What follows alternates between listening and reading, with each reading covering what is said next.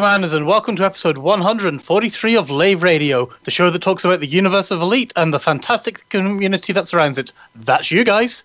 I'm your host, Ben Moss Woodward, otherwise known as Commander Edelweiss, and joining me in the Orange Sidewinder this week we have Grant Wilcott. Hello! What are you drinking? What are you drinking? Uh, just some coffee and uh, coffee and rum at the moment. Coffee? Oh, well, rum, that's okay. I was just going to say, you're going out with my qualifications there as Chief Bar Steward. I can get you anything alcoholic, but coffee, you're going to be wearing it. Uh, uh, uh, coffee and rum. okay. so we we all we also have our lovely Mister Sickness himself, Colin Ford, who is braving life, the universe, and everything to join us. Oh, thank thank you very much for that wonderful, uplifting. Oh, who am I kidding? I'm absolutely knackered and sick. I, I don't know how I'm still together. uh, thank you for making the effort and joining us, Colin. And last but no, but by no means least, we have Mr. Pew Pew Pew himself, kill them all, Commander Marshall. I don't know where you got that from, Power Colin or something. Uh, yeah, it's good to be here. Yeah, thank you. right, well, let's start with the most depressing and say, Colin, what the hell's wrong with you, buddy? Oh, uh, right. Um, well, basically, for the last week and a half, I've been suffering from this thing that has been going around um, around the country. Uh, basically, I've been in, in my sick bed, had to take time off work, um, had to cancel a couple of top shifts. I, I'm very relieved that we didn't have a show last week because I certainly wouldn't have been able to appear on that one. But yes, um, I'm a bit better now, and um, I'm, I'm not infectious anymore. I think that's important to say, but uh, it's still taking a lot out of me. Well, I'd be very worried if you were able to give us any bugs over the internet, but with the way things are going these days, you never know. And you can tell Mike to sod off. I am together. Thank you very much. I think Mike can probably hear you. right, well, Grant, what about yourself, buddy? Yeah, it's been a, a, sort of busy week. We just received a, a new toy today, um, brand spanking new toy, which my brother and I, as a side move, were fiddling with. Um, I would say we were fiddling with the knobs on it, but it's not got any knobs. Um, it is a, a new uh, Dix, uh, Dix. Oops, dear, that's the knobs coming out there. Oh no, that's worse. You're fiddling with knobs and dicks, are you? no, it wasn't fiddling with knobs and oh. dicks all day. with one thing, we are the X-rated stream, so you know we're living up to that already. Right, what I was doing, right, so we got a new piece of kit and We've got some new kit coming in for LaveCon setups this year. We've got our kind of ideas of what we'd like to try, how to condense the stage space, make it tidier, make it better, all the things, you know, that we would love to be able to do. And this new bit of equipment arrived today in a really small box. We can't believe how small it is. And we have we've stopped talking about knobs and dicks now, okay? Um, it's really small.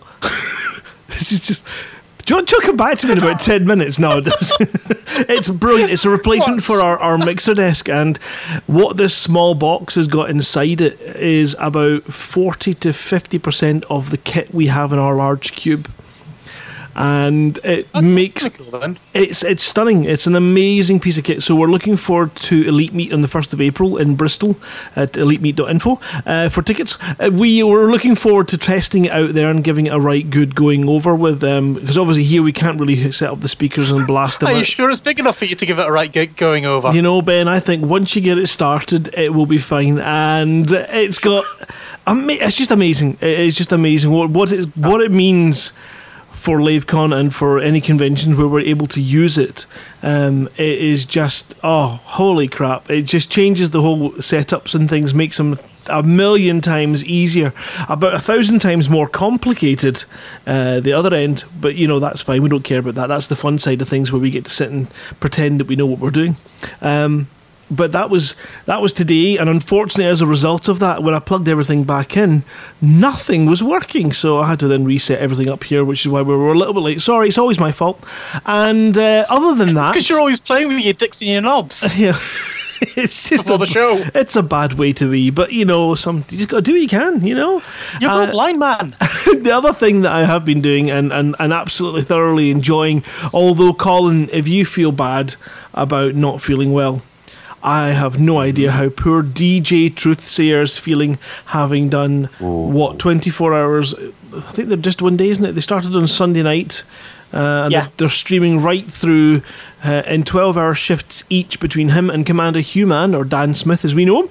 The, um, yeah, the best elite parody maker. Yeah, stuff it up your bums, everybody. Yeah, yeah. um, and he is, they've been streaming since Sunday night and they have massively hit their 50% mark of the total of £10,000 Oh, that cool, they're. they got 50% already. Yep, they're planning on. Last, last time I checked in, it was tw- uh, they were at 2,500, so that's awesome. Yeah, so five thousand pounds of their ten thousand pound target, in case you're really bad at maths like I am, uh, and they're doing an amazing job fighting. You know.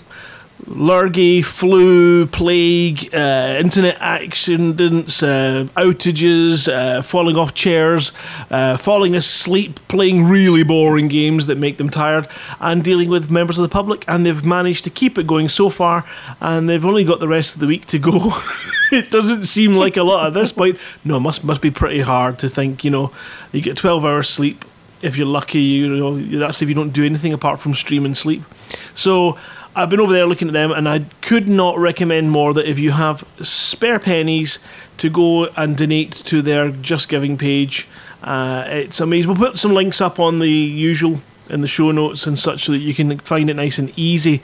Um, but if I just double check it, I'll read it out for you. Is it that one? I don't know. What happened to it? I had it up a second ago. Yep, that's that's the one. Okay, so that's just a confirmation. Hopefully, that's not just second double donated. That would be unfortunate for me.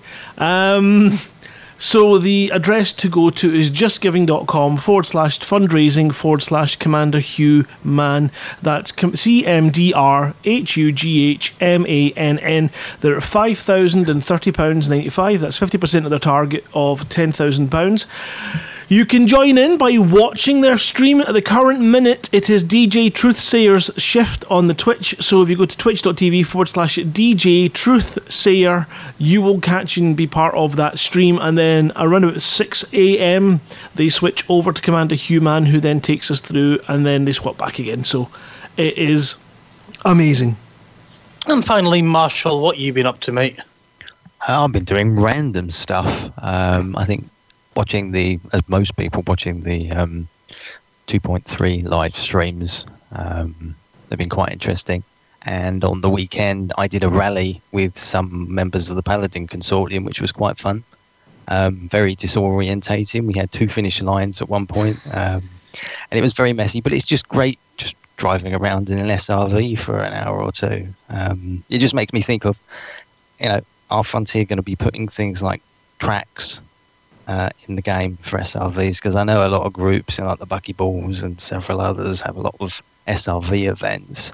It would be really cool if you could get a couple of official tracks, maybe with some lights, some things around it, just something simple. Um, but yeah, some wishful things. Or something complicated? Yeah, yeah, yeah. I think it would be great. Yeah, that'd be fun. And I think it's something about these doing these ad hoc community events that it's. Yeah, I know some people are like, oh, I need to progress and I need to go and get this and I need to go and get that and I need my one billion credits or whatever. But if you're not having fun and playing shit with your mates, what's the point? And these things like like that, like Ed's racing stream that he just did, like any of these kind of malarkey what if you're not enjoying yourself and taking I don't say if you're not taking part in those things, but if you feel the grind, why are you doing it? And taking part in community events can just be so much fun. Definitely. Right, well, not really segueing into anything, I guess. Uh, do you did any of you were you aware of the Elite Dangerous arena? Yes. Um, Yes. I remember. I remember all the original hype for it, and like, yeah. and didn't Frontier have a prize thing initially when it was released? They were going to have a tournament. Uh, were you aware it was available as a separate product? No. Well, that Grant Colin, I'm assuming you were aware. Y- Yes, yes, it came out round about just shortly after the Xbox About a year ago. Yeah. and uh, we we were hoping that it would bring as, as Frontier apparently we were hoping it would bring more players, and clearly it hasn't. Apparently, it hasn't. I mean, I don't know how many copies were sold. I know there was a weekend or something over Christmas when it was going away of it being given away for free. So I did get it for my son uh, whilst it was going for free, and he's played it a couple of times, or he's tried to play it a couple of times but couldn't get in, into any matches. So that went out the window very quickly. Um, It was a good idea. yes. I mean, it was a good idea if it had worked, but we were all, as probably the majority of people out there are, are all thinking the same thing as well, which was, oh, good, they're going to release it as a standalone. Oh, they'll put a lobby in it and make it a decent lobby that we can all match make with our friends. Yeah. and it Yeah. didn't happen. and that's been the biggest problem with um, the arena game from the beginning. And you know, okay, we found our ways of of ham-fisted battering the, the game to make it work by everyone press start now and hoping to hell that your two groups match up and you get a game for a bit. Um, so yeah, it's just a shame. So yeah, when they released it and then didn't do any work on it, it kind of is kind of like chucking. Uh, I don't. know, I'm trying to think of any other companies that's done something similar like this. You know, kind of like chucking a, a space exploration game with very little content and then doing nothing with it at all, watching it just slowly die, or in the space of No Man's Sky, die very quickly indeed. Um, so it's kind of like that. If you don't put any love into it, then it's just it wasn't going to get what they wanted from it, and it was kind of like this really nice uh, thing to throw out there to try and give people that maybe weren't sure if they liked Elite Dangerous, and therefore it gave them a wee taster for it, and it probably gave them the worst taster it could get, which is sitting waiting at a loading screen. Yeah. Yeah. I, th- Yeah. I think Uh, yeah. To me, it reminded me very much of the you know the spaceship add-on for Knights of the Old Republic. Uh, it just seemed to to get the. I mean, don't get me wrong. I do enjoy a game of CQC when I can get a match, but it's it's it's the matchmaking that does seem to let it down. Mm, I, I think the only positive that, that I've seen come out of it is the CQC assets are now in the main game, um, but they're kind of secreted all over the place, and I actually haven't come across them in game, but I know that they're there. They're there because I've seen some very pretty pictures. We've got one at Hutton Orbital. Uh, uh, Is there? oh, Yeah, there's one out in Alpha Centauri. Um, lovely one as well. We saw that um, just the other week. Someone stumbled across it, tripped over it on their way out to Hutton. But there's also, you know, the, the thing about Arena is it's bloody good fun. It's it's you know in any other existence it's damn good fun if it would just let you play with your friends a bit easier.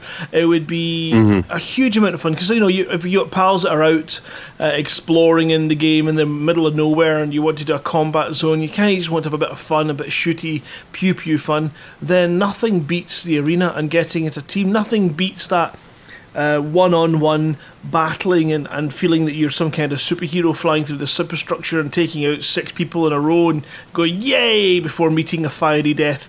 It's tons of bloody good fun, and it's such Oh, I completely agree. yeah. The problem, the only problem is that um, is the matchmaking. Um, I think, yeah, the lobby. uh, They need to look at a lobby in order to make that work. Maybe even integrate it into the main game somehow. I mean, with all the Holo-Me stuff that's coming in, which we'll talk about later, they could come up with some hand wavium to say this is how it all links together. But um, you know, it might also need bots. I know that people were Yeah. crying out for bots as well. Yeah, I think But so. um, yeah, but the, It the actual arena game, It- yeah, the arena game itself is not dead. It's Yeah. still part of Elite Dangerous. It's just the standalone that they've they've shut down. and they're going to be Ed's going to be playing it on Wednesday. No, when Thursday. Sorry. Apparently, he's going to be doing a CQC stre- stream with the devs this Thursday, and those are always good fun, and they're always because Frontier are in it. There's usually quite a good crowd as well. Like, well, moving on from that, I mean, do just quickly, actually, do we all think it, they've it, they've done the right thing by pulling the product? I think they've done- I think they've done the right thing about pulling the product. Um, I do think though that one of the things they might benefit from is, you know, those fantastic tutorial missions that they've got, and you can actually access it as part of the arena package. Having that available for free or something. Something like that, yeah. I think Yeah, I think kind that of awesome. that that would probably give people enough of a taster um, to dispel a lot of the well, not disinformation, but a lot of the false impressions that um, sometimes come across about Elite Dangerous. Yeah, I mean, I've always said that they should be having a have a demo or something like that to available for free. So I would be all for that idea. Right. Well, moving on next, we're going on to some API changes for 2.3 that were announced today. One thing which I'm probably going to be quite interested and glad about, and I suspect Fozza will be too, is um, Fozza and I. Well, Fozza's been doing a fair amount of engineering of engineer stuff and there is a nice little app that he's been using whose name I can't remember. I think it's called something like ED Engineers or something. It is because I'm Um, installing it right now. ED Engineer. Well, yeah, so with ED Engineer, um, one of the downsides, if you can call it that, is the first time round, you've got to go off and give it all your materials and uh, data and all that kind of stuff. It can make a guess, but it's not 100% sure of what you've got in there. Uh, whereas with 2.3, there, when you log in and start up, your game will actually log your cargo material, passengers, and loadout out to the log file. So apps like ED Engineer can go off and read all that, and that'll make things a lot more just nice and easy again. So- sounds very, Yeah. very flash. I, I think it makes a lot of sense. Yeah. Um, we've also got usernames, uh, ship names, and things like that going in there. Um, there's nothing else that really grabbed me. There's a bunch of other stuff, but I didn't really grab me because I'm not making use of it, apart from no- making note of that new event for logging out your materials and everything like that. Don't know if any of you guys care about that though. Well, I am doing the engineers runs at the moment, so that that kind of tool is going to come in handy. Um, but as far as the um, uh, the player journal is concerned, uh, that's basically for the API developers, of which I'm not one at the moment. Well, I really ought to to um, use utilize my Android skills and maybe come up with something. oh, excuse, excuse me. I thought Right, I was the um, one. Uh, I just swallowed my coffee the wrong way. Right. Well, moving. Sorry. Knobs and dicks. Knobs, No, you knobs. no, you're not. No, you're not. Right. Well, moving on to newsletter 161 then, uh, which was cut from a couple of weeks ago. Basically, they were going on about the live streams that we had last week, which we'll be covering later. We had some tactical paint packs for um, federal ships. I don't know if any of you guys invested in them. Uh, there was some stuff. Are you still out at Colonial Marshal, or, or are you? No, you're back. um, you're back, aren't you? Yeah, I came back. Yeah. Yeah. Um, and then it's community goals and yeah so that's really about it in that some pretty pictures and things like that but no real news as such unless there's anything in 161 that you guys picked up on Not really. Uh, It was just the usual covering and yeah you know people may being made aware that something important was coming. so yeah that 161 was things are coming 162 which was friday's one was these things were here come and have a look at oh, them Ho- Hold on a second, because oh, one, one, oh grant yes yeah, one six two. Okay, 162 live stream lowdown. yes First look, commander creator. yeah Ain't that the guy from Gentle Ben? but the gingerhead lad yeah.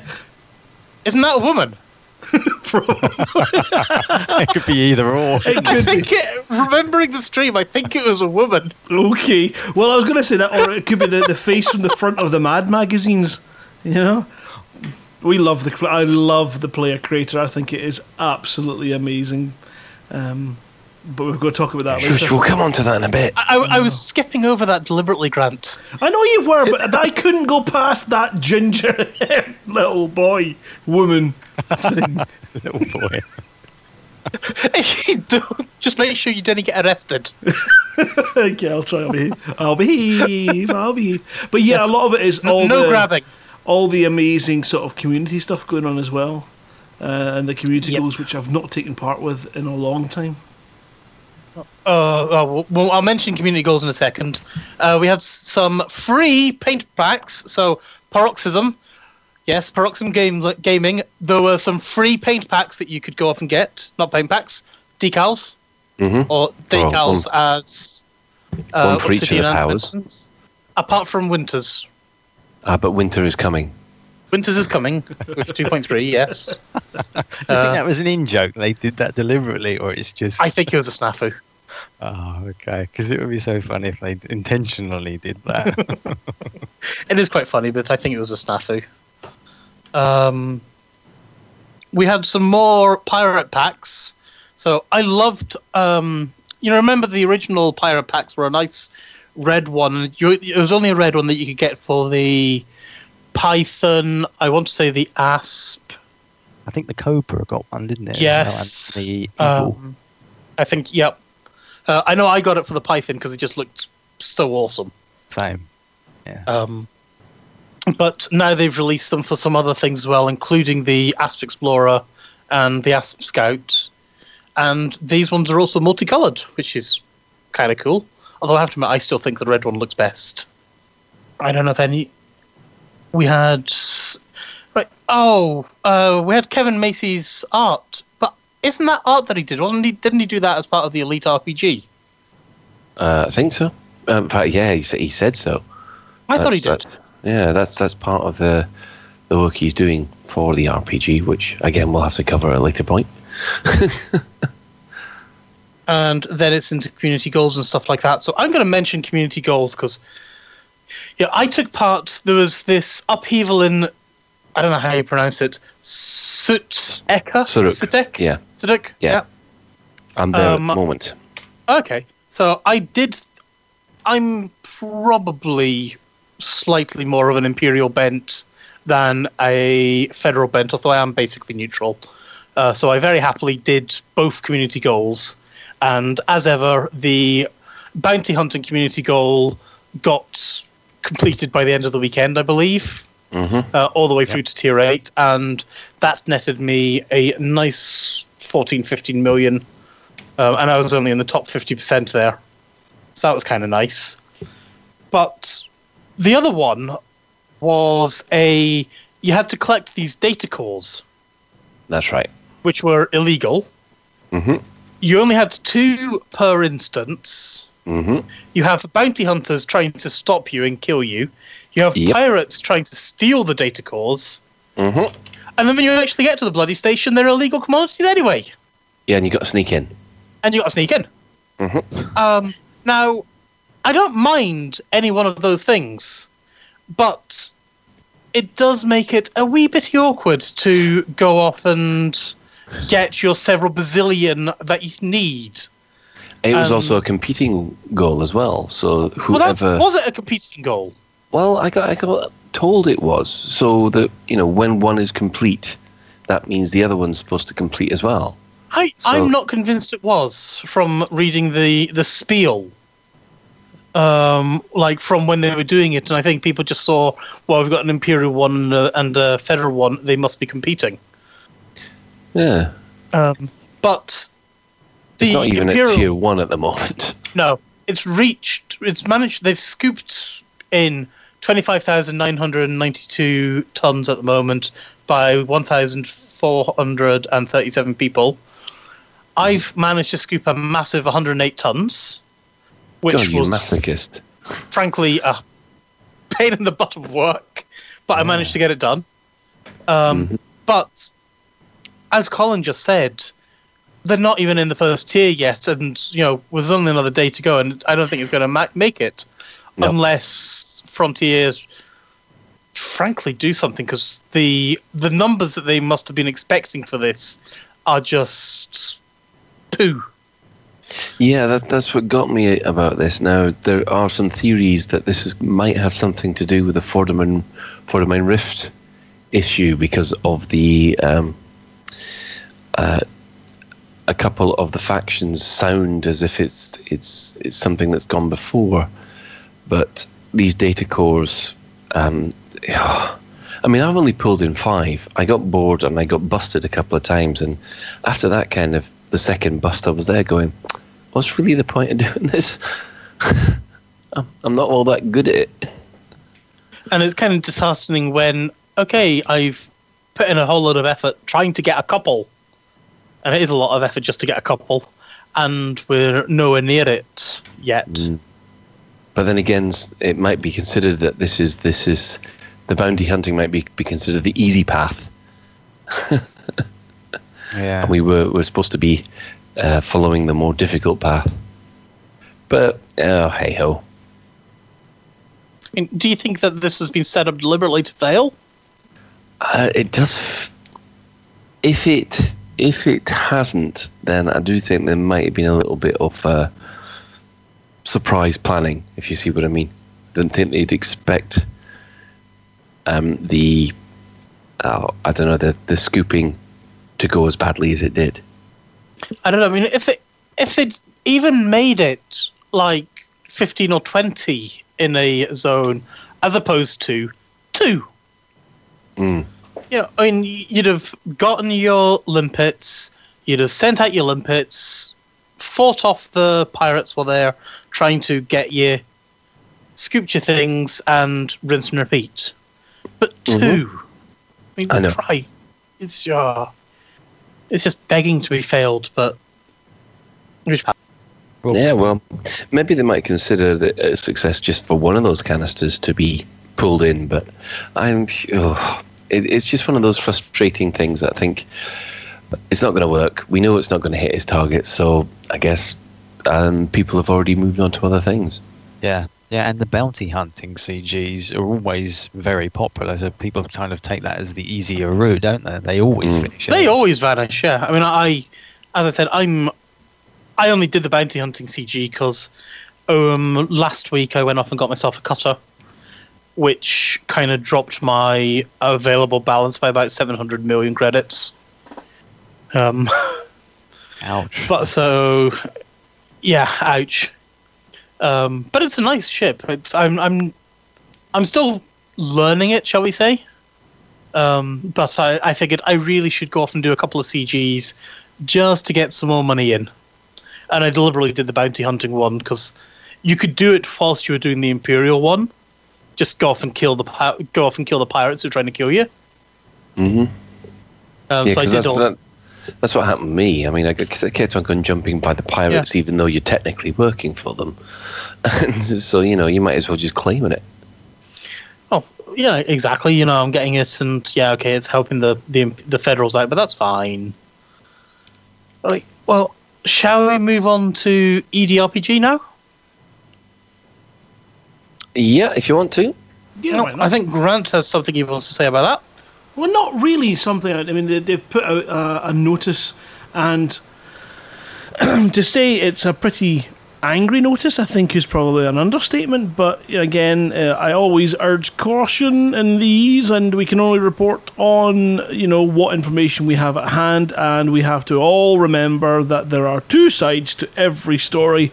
That said, it's hard to do this without bias when we are close, you know, closely friendly with uh, Oliver and Spider Spiderwick Games, isn't it? And um, really feel that this has come a really unpleasant and rather unfortunate time. So there was a message sent out. Which was from Spiderwick Games and Oliver, um, apologising. Still Spider Mind. They're not name. Spider-Mind. Okay, I'm, I'm just changing the names for, for legal reasons. Allegedly. allegedly.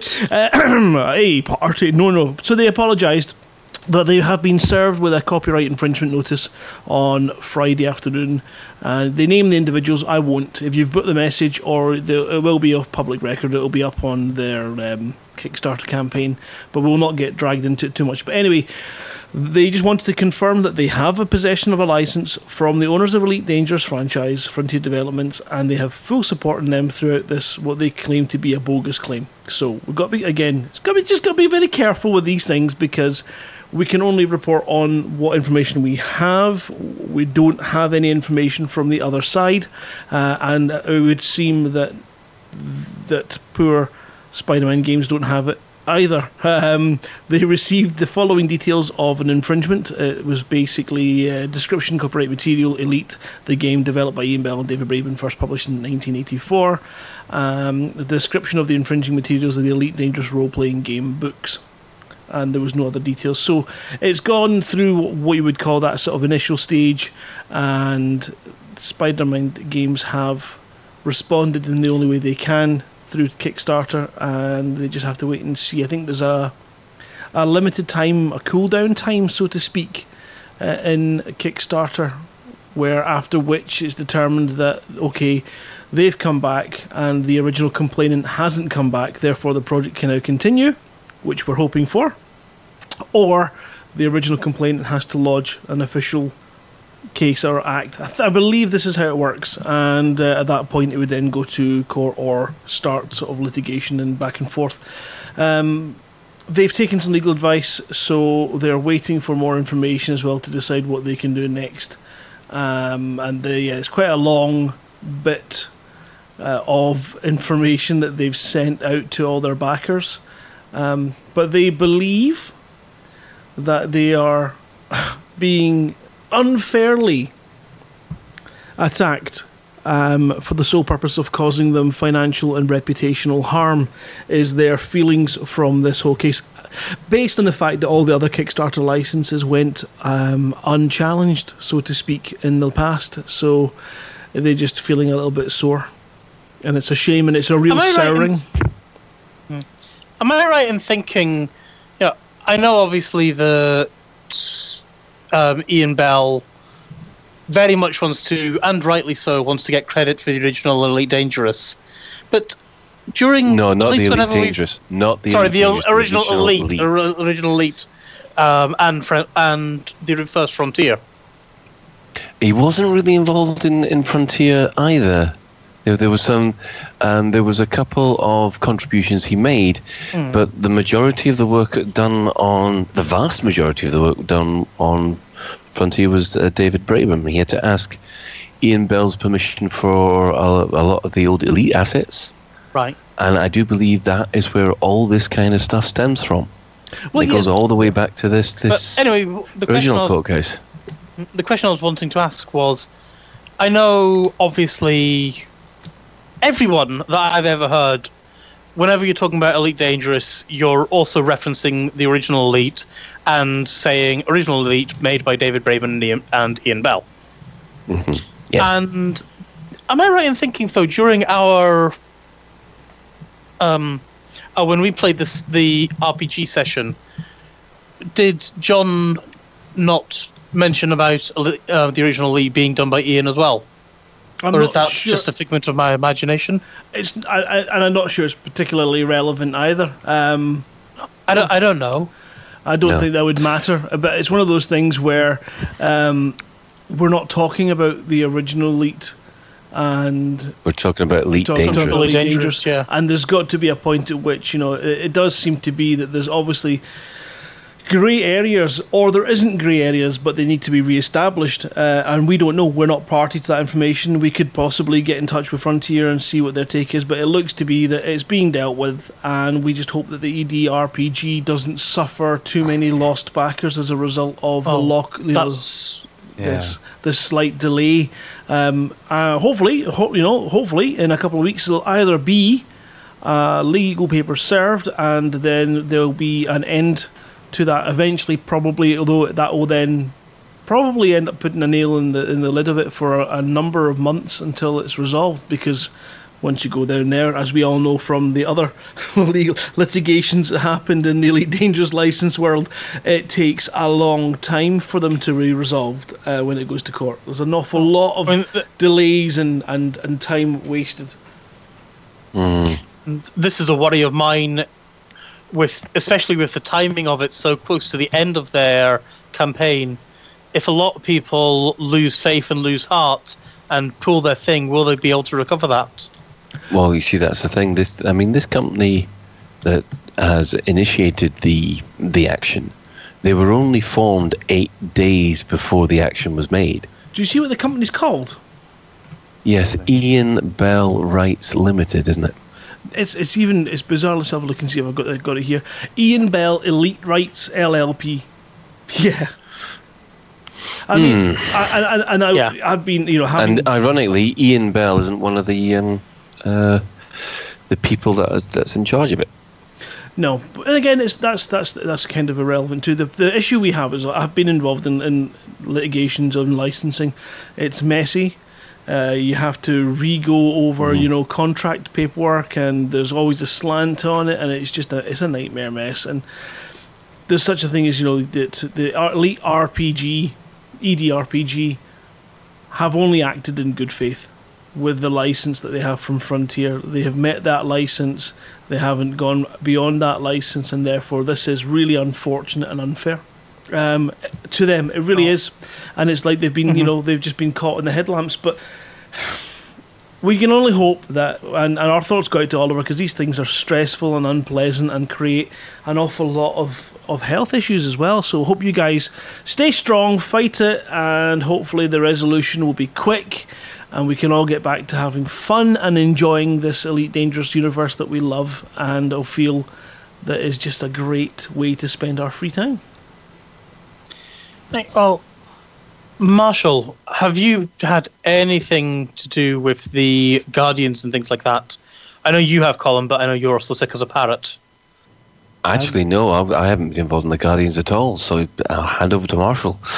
Yeah, I've only really been involved in a couple of the scans for the sites. Um, I know people were initially after they found the first site, they found another site. It was, I think, it was the mirror of the first, and Mhm. then they found another, and it was another mirror. Um, I think it was actually just bad luck because there are quite a lot, there are quite a few variations to the um, to the Guardian sites. Um, and I think it was just bad luck that everybody seemed to find the same one again and again. But people have been finding them all over the place now. I think Canonn at one point stopped recording where they all were because they were finding so many. Um, so, so it's, it's quite an interesting thing. But I think one person's found them all, haven't they? All, all Well, 100 data sets. Yep. Well, someone's found out all 100 data sets, and ever since the 100 data sets have been found, um, these alien guardian sites will now appear on your um, on your contacts list. Yeah, see, that that's good. So that'll make it a lot easier for you to just to zoom in on. hmm Is that oh, is that to everyone, or is it only if you've been there once before? Oh, I don't know about that.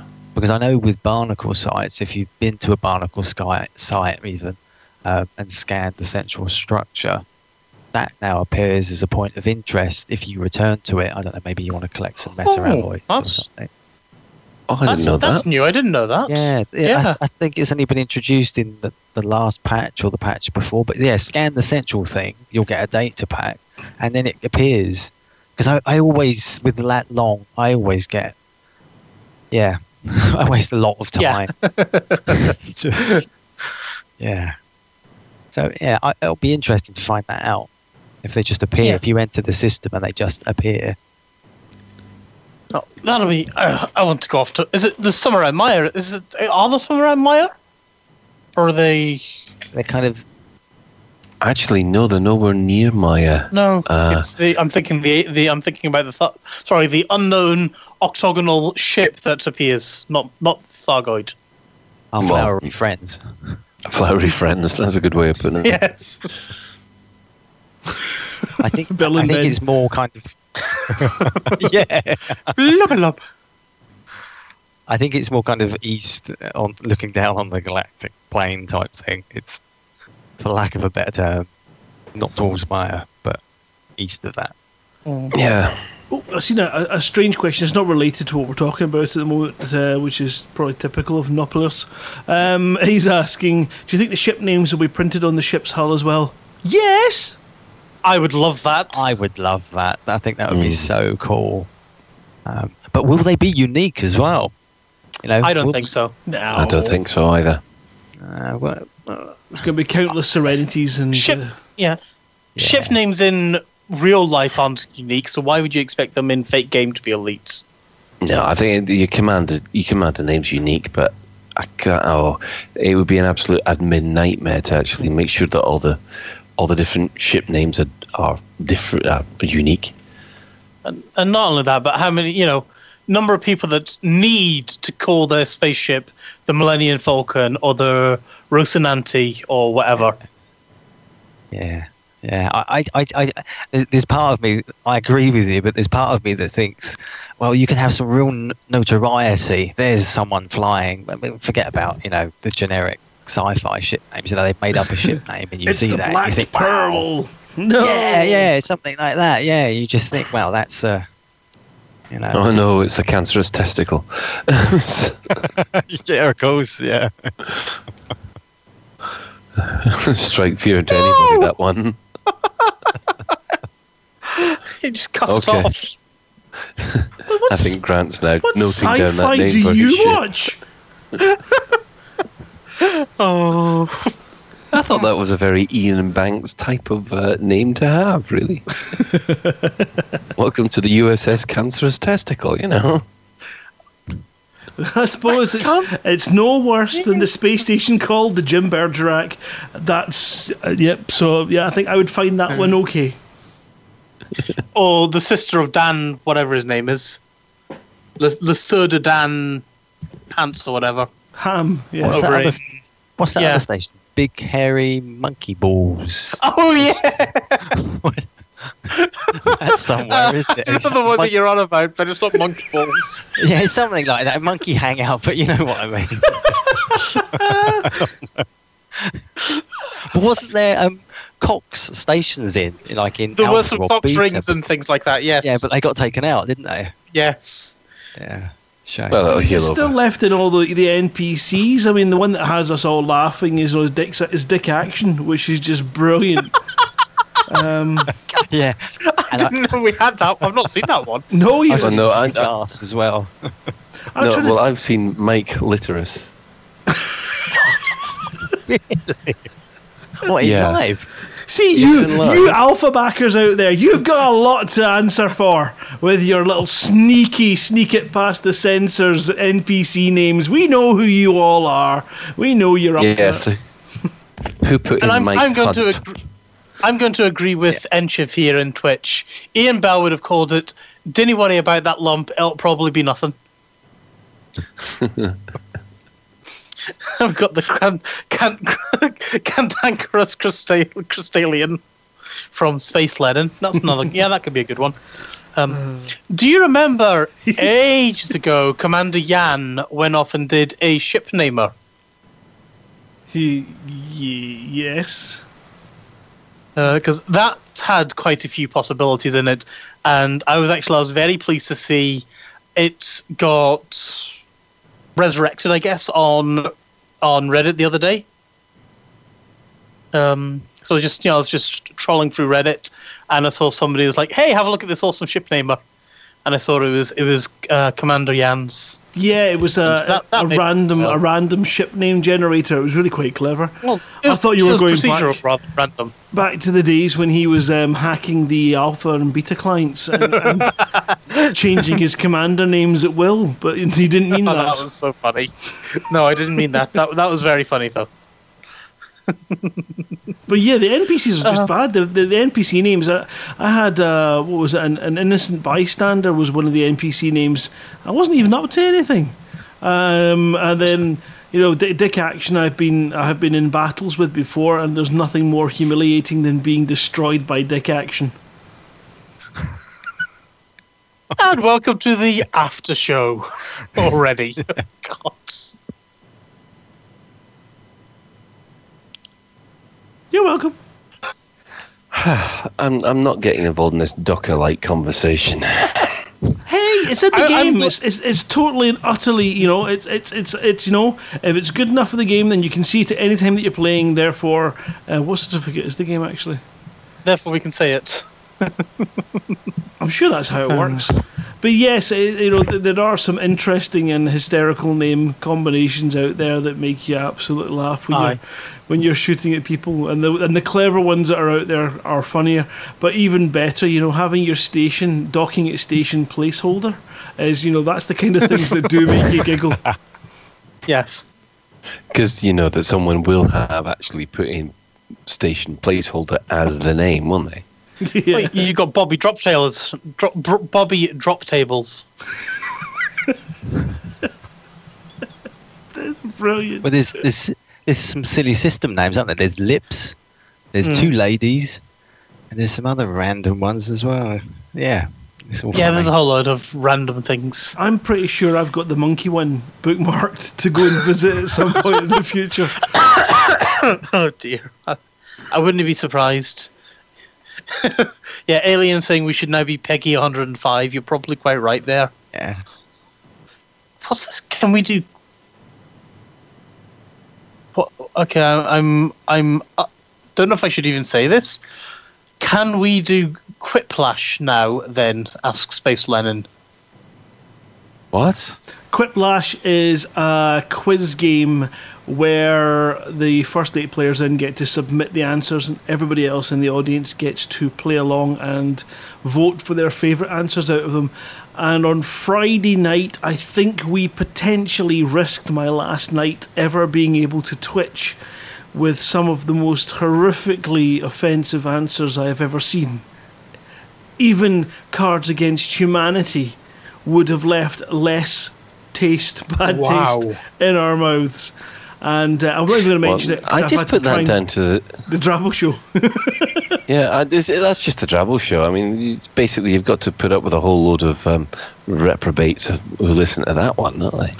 Yeah, it is, but the uh, the Quiplash is great fun actually. Um, I don't know if any of you are familiar with the game You Don't Know Jack. It was a quiz game from crikey way back, um, which was kind of like a very quirky and fun and, and just slightly rude, but not crude, uh, quiz game that you could play with your friends at home on your PC or your was it even Atari? No, it'd have been PC. Um, and it had loads of different rounds and it's good fun and it's just basically made by the same makers of that and it's very similar in style like an american quiz show it's quite good we'll do it one day. Okay. we'll do it one day Okay, well, maybe even do it at Elite Meet. yeah well you could do it to elite Me, absolutely everyone just logs in on a mobile device and puts in the room code and they're part of the game so yeah we could certainly do it on the main screen at elite Me and thoroughly offend everybody it'll be awesome don't let simon uh, play yeah. Equal opportunity offending is always good. Indeed. So, did you want to? Um, we, I didn't quite catch your message because I'm actually trying to still finish off my uh, imperial ranking, um, trying to become a king so that I can tell John Stapler. Your what to imperial do. whatting? Imperial ranking. Oh, rank ranking. yes. Uh, yes, ranking, Ben. okay. It's been going really well so far. But uh, I, as I say, I want to be king so that I can tell John Stabler what to do. Eh, I don't suppose you, you're mission stacking, aren't you? I am mission stacking like a stacky missioner. And you know, sometimes it's a piece of mince. You actually dock, you sell your missions, and while you're selling, closing down your missions, you can see eight to ten data missions there, and you only need 20 to fill your, your slots. Hmm. And so, you know, you're, you're half full, so, you know, you go make a cup of coffee, come back, and you're done. It's awesome. And then other times, not so good. not so good at all. And you end up just flying to the other station with nothing because war's broken out and they're all just. I tell you what, though, I can make a killing in massacre missions. Unfortunately, I'm in a shieldless asp, and so that's not going to happen. I, was in my asp as well. And I, I have to I stopped when I got to Duke, and I was like, yeah, okay, I'll I'll hang up hang up my ranking now, and move on. Anyway, should we, should we move on to some adverts, and then we'll get on to the the meat of the show. Sounds like a great idea. Uh, okay, I get to pick, so I'm going to go for this one. Uh, enjoy. I have no idea. Oh, no, it's not. That's the radio edit. There we go. It's after nine o'clock.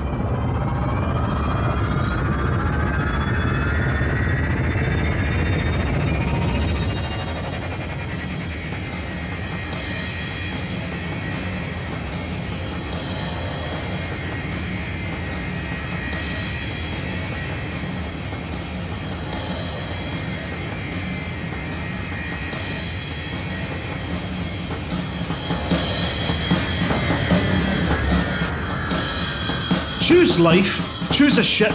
Choose a career. Choose a cargo. Choose a fucking big ship. Choose palladium, gold, and electrical tin openers. Choose good health, low cholesterol, and ship insurance. Choose fixed interest loan repayments. Choose a space station. Choose your friends. Choose leisure wear and matching luggage. Choose a paint job and hire purchase in a range of fing colours. Choose decals, exploration, and wondering where the f you are on a Sunday morning. Choose sitting in that chair, running mind numbing, spirit crushing trade routes, stuffing fing junk food in your mouth. And choose rotting away at the end of it all, pissing your last in the void with no one out there to hear you bury or do anything as you drift away in cold space.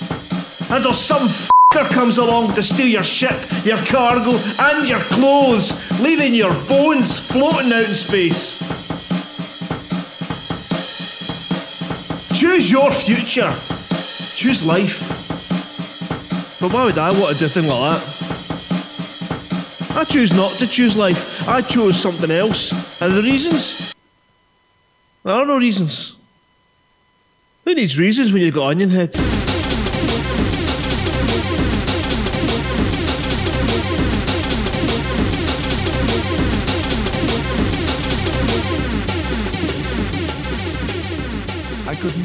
Cup of tea. Yorkshire Gold, if you have it. Double Yorkshire Gold. and if you don't have it, you're dead. Lave Radio, broadcasting to every corner of the galaxy. Hey, buddy, why the long face? Exploring is boring. What? What makes you say so? Because I have to scoop for fuel at every single store. And then the voices I hear in the store tell me to. Whoa, sounds like you've got a case of space madness. What you really need is really big gas tank. What? With a really big gas tank, you'll be sailing the Milky Way in style and comfort. No more hanging out at every stupid store just to refuel. It's as easy as honk and go. Gotta get to Beagle Point for a romantic interlude? Just honk and go. Wanna be the buckiest ball in the galaxy? Just honk and go. And if you fill your really big gas tank with patented Jumbonium 5000, you can honk and go, go, go. Gee, thanks, mister. No, thank you. Really big gas tank. Because why wait when you can honk and go? Jumbonium 5000 has been known to cause extra arm growth, outdoor mayonnaise, priapism, and spontaneous starglow face. Use only as directed. And a huge shout out to Commander Ignatius J. Riley for doing absolutely freaking awesome adverts, and we love him. Um, anyway, moving on to the meat and potatoes of the show. So last night, Colin, Fozzer, and I got together for about 20 odd minutes to talk about Fozzer's thoughts on 2.3. Let's talk about 2.3 then, shall we, chaps? Why not? So, as we all know, the key features, and I'm about to crash into somebody. The key, the key features of 2.3 are the camera creator, the camera creator, the what's it called again? The camera thing. Right, okay, you got the vanity cameras, you got Holo-Me, and You got, selfie sticks, multiplayer. yes, and you got the dolphin. Mm, No, mm, and, um, yeah. Well, yeah, it's nice to see the dolphin in there. And it's just, um, you know, it's a, a small liner. I'm afraid to say, uh, the passenger missions. That well, I suppose it would be a good introduction to passenger missions without having to go for the whole hog of a of a, an orca. But um, but you're not. it, it hasn't grabbed me yet, and I mean, I've yet to still fly that ship yet. You never know. I might fly I- the ship and think it's the best thing since uh, since the Fur Lance. I don't know about you actually, and I feel slightly bad about this, but I, yeah, I kind of don't really feel much point on the of the ships. Um, sorry, I'm trying. I'm being. Anyone on the stream can see what I'm doing, and I'm being very naughty. I'm trying to get into. get distracted, and I'm trying to dock in Commander Raven Caleria's ship whilst he's docking, and that makes for terrible, terrible audio podcasts. So yes, um, Hmm. I don't. I, I don't really see the point of the orca, the and the, belu- uh, the was it the beluga? I can't remember now. The dolphin, you mean? No, then the middle one. Orca. The orca's the big one. no, the orca's the medium no, one, isn't it? The, Oh, it's the the orca's the medium one. No, so what's the big one then? The beluga. Oh, that's right. It was the beluga then. Yeah, and yeah, I know that basically they get these dedicated cabins for VIPs, but I just don't. I don't know how big a market there is for any of those ships, I think I think um, and I think of that's a shame. they're kind of marmite ships. I mean, I know some players that just use the um, Orca or Beluga and just Hmm. do tourist destination trips because they think it's really pretty. Because there's some Yeah. really good community stuff that you know people have put those suggestions into Frontier. Frontier have put those sightseeing beacons in. Mm-hmm. Um, so yeah, I think it's kind of a marmitey thing, really. I've I think I've done one or two passenger missions ever. I'd rather. I, w- I would rather do it in my Anaconda or my an Imperial Cutter, if you know, or my Asp Explorer or something like that, rather than in a Orca or a Beluga. No, the unique selling point for those things are the, the VIP, They've got the VIP. passenger missions. Yeah. And that that's the unique selling point.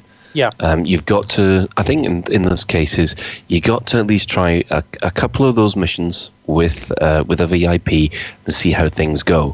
From what I understand, for people who have done it, they've actually quite enjoyed it. But I, I do think that the dolphin is a. th- If you just want to try it, uh, then set up a dolphin. It should be cheap enough, and and see whether that kind of play appeals to you. Um, the Orca does have its advantages. We're still one of the fastest ships. I haven't been able to catch an Orca. Okay. Um, with Have with they my improved the jump range on them? oh, I don't know about that. You'll have to ask Grant. He's the expert. It was it was the jump range that really put me off them as ships, especially for these, especially for using them for exploring and for doing these passenger missions where you're you're flying off to Sagittarius A in a blooming ship that's got a seven light year range. You know, it's mad. Try think going to. Colonia in a 15 light year range thing. That's it's, it's How's that driving me going? nuts. It, it's I'm I'm hearing voices. Have you have you made it to the first waypoint yet? I've been sick for the last week and a half. Of course I haven't. That gives you the perfect opportunity to go and do it.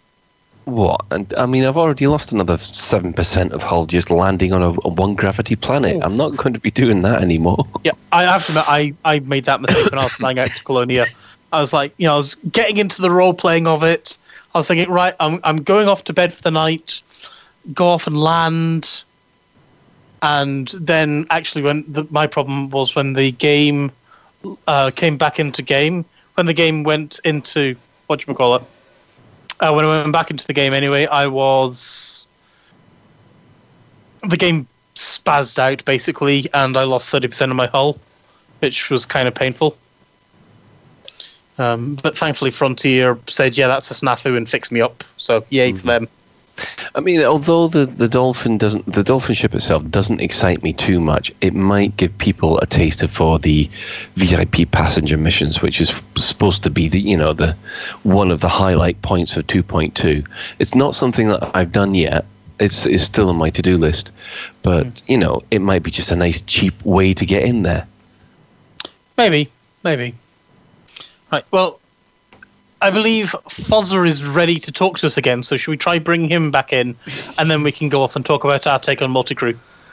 Absolutely. Right. So, okay, fingers crossed. This sounds nice and pleasant to your ears, everybody. And of course, when you listen back to the show, you'll have no idea on the podcast that this ever happened. It'll be like As so often, magic. as so often happens, yeah. Right. So, okay. podcast listeners miss so much. Yeah, you're much better listen to this live. This this is much better. Honest. To- totally professional. Here we go. Let's try this now. Uh, it might deafen you guys, but I'll fix that in a second. Um, and what we'll do is we'll Do start. the thing. We'll start. Do the thing. Grant, do the thing. We'll do the thing where I, I, I send it to the right places so that you guys can actually hear it. That'll be better, wouldn't it? Okay, here we go. Rogue hole. Thanks, guys. Obviously, there's a chance that I'm not on the show. So if you're listening to this, then I am definitely not on the show, and I'm still stuck at work. But because we've got 2.3, and because it's such a a big uh, announcement, I thought it would be cool just to uh, to put a few thoughts down. Uh, as I had Colin and Ben uh, around and available the night before Monday night. What are we doing? This Monday night, isn't it? Monday. Yeah, Monday night. So, uh, so 2.3. So, uh, multi crew and Holo-Me and ship names. Uh, I'm going to start off with uh, with ship names because actually.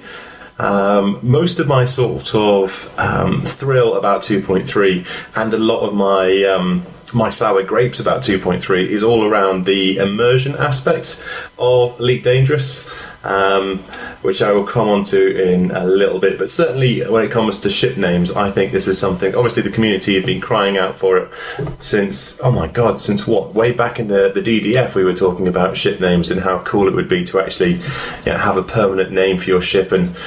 Crikey, if I think about the DDF, there was also at one stage a a topic about trying to link the um, the reputation of your ship to the ship name. So you had a ship, you gave it a name, and as the as you did various deeds and, and feats throughout the galaxy, that ship name and that ship actually gained a, a reputation.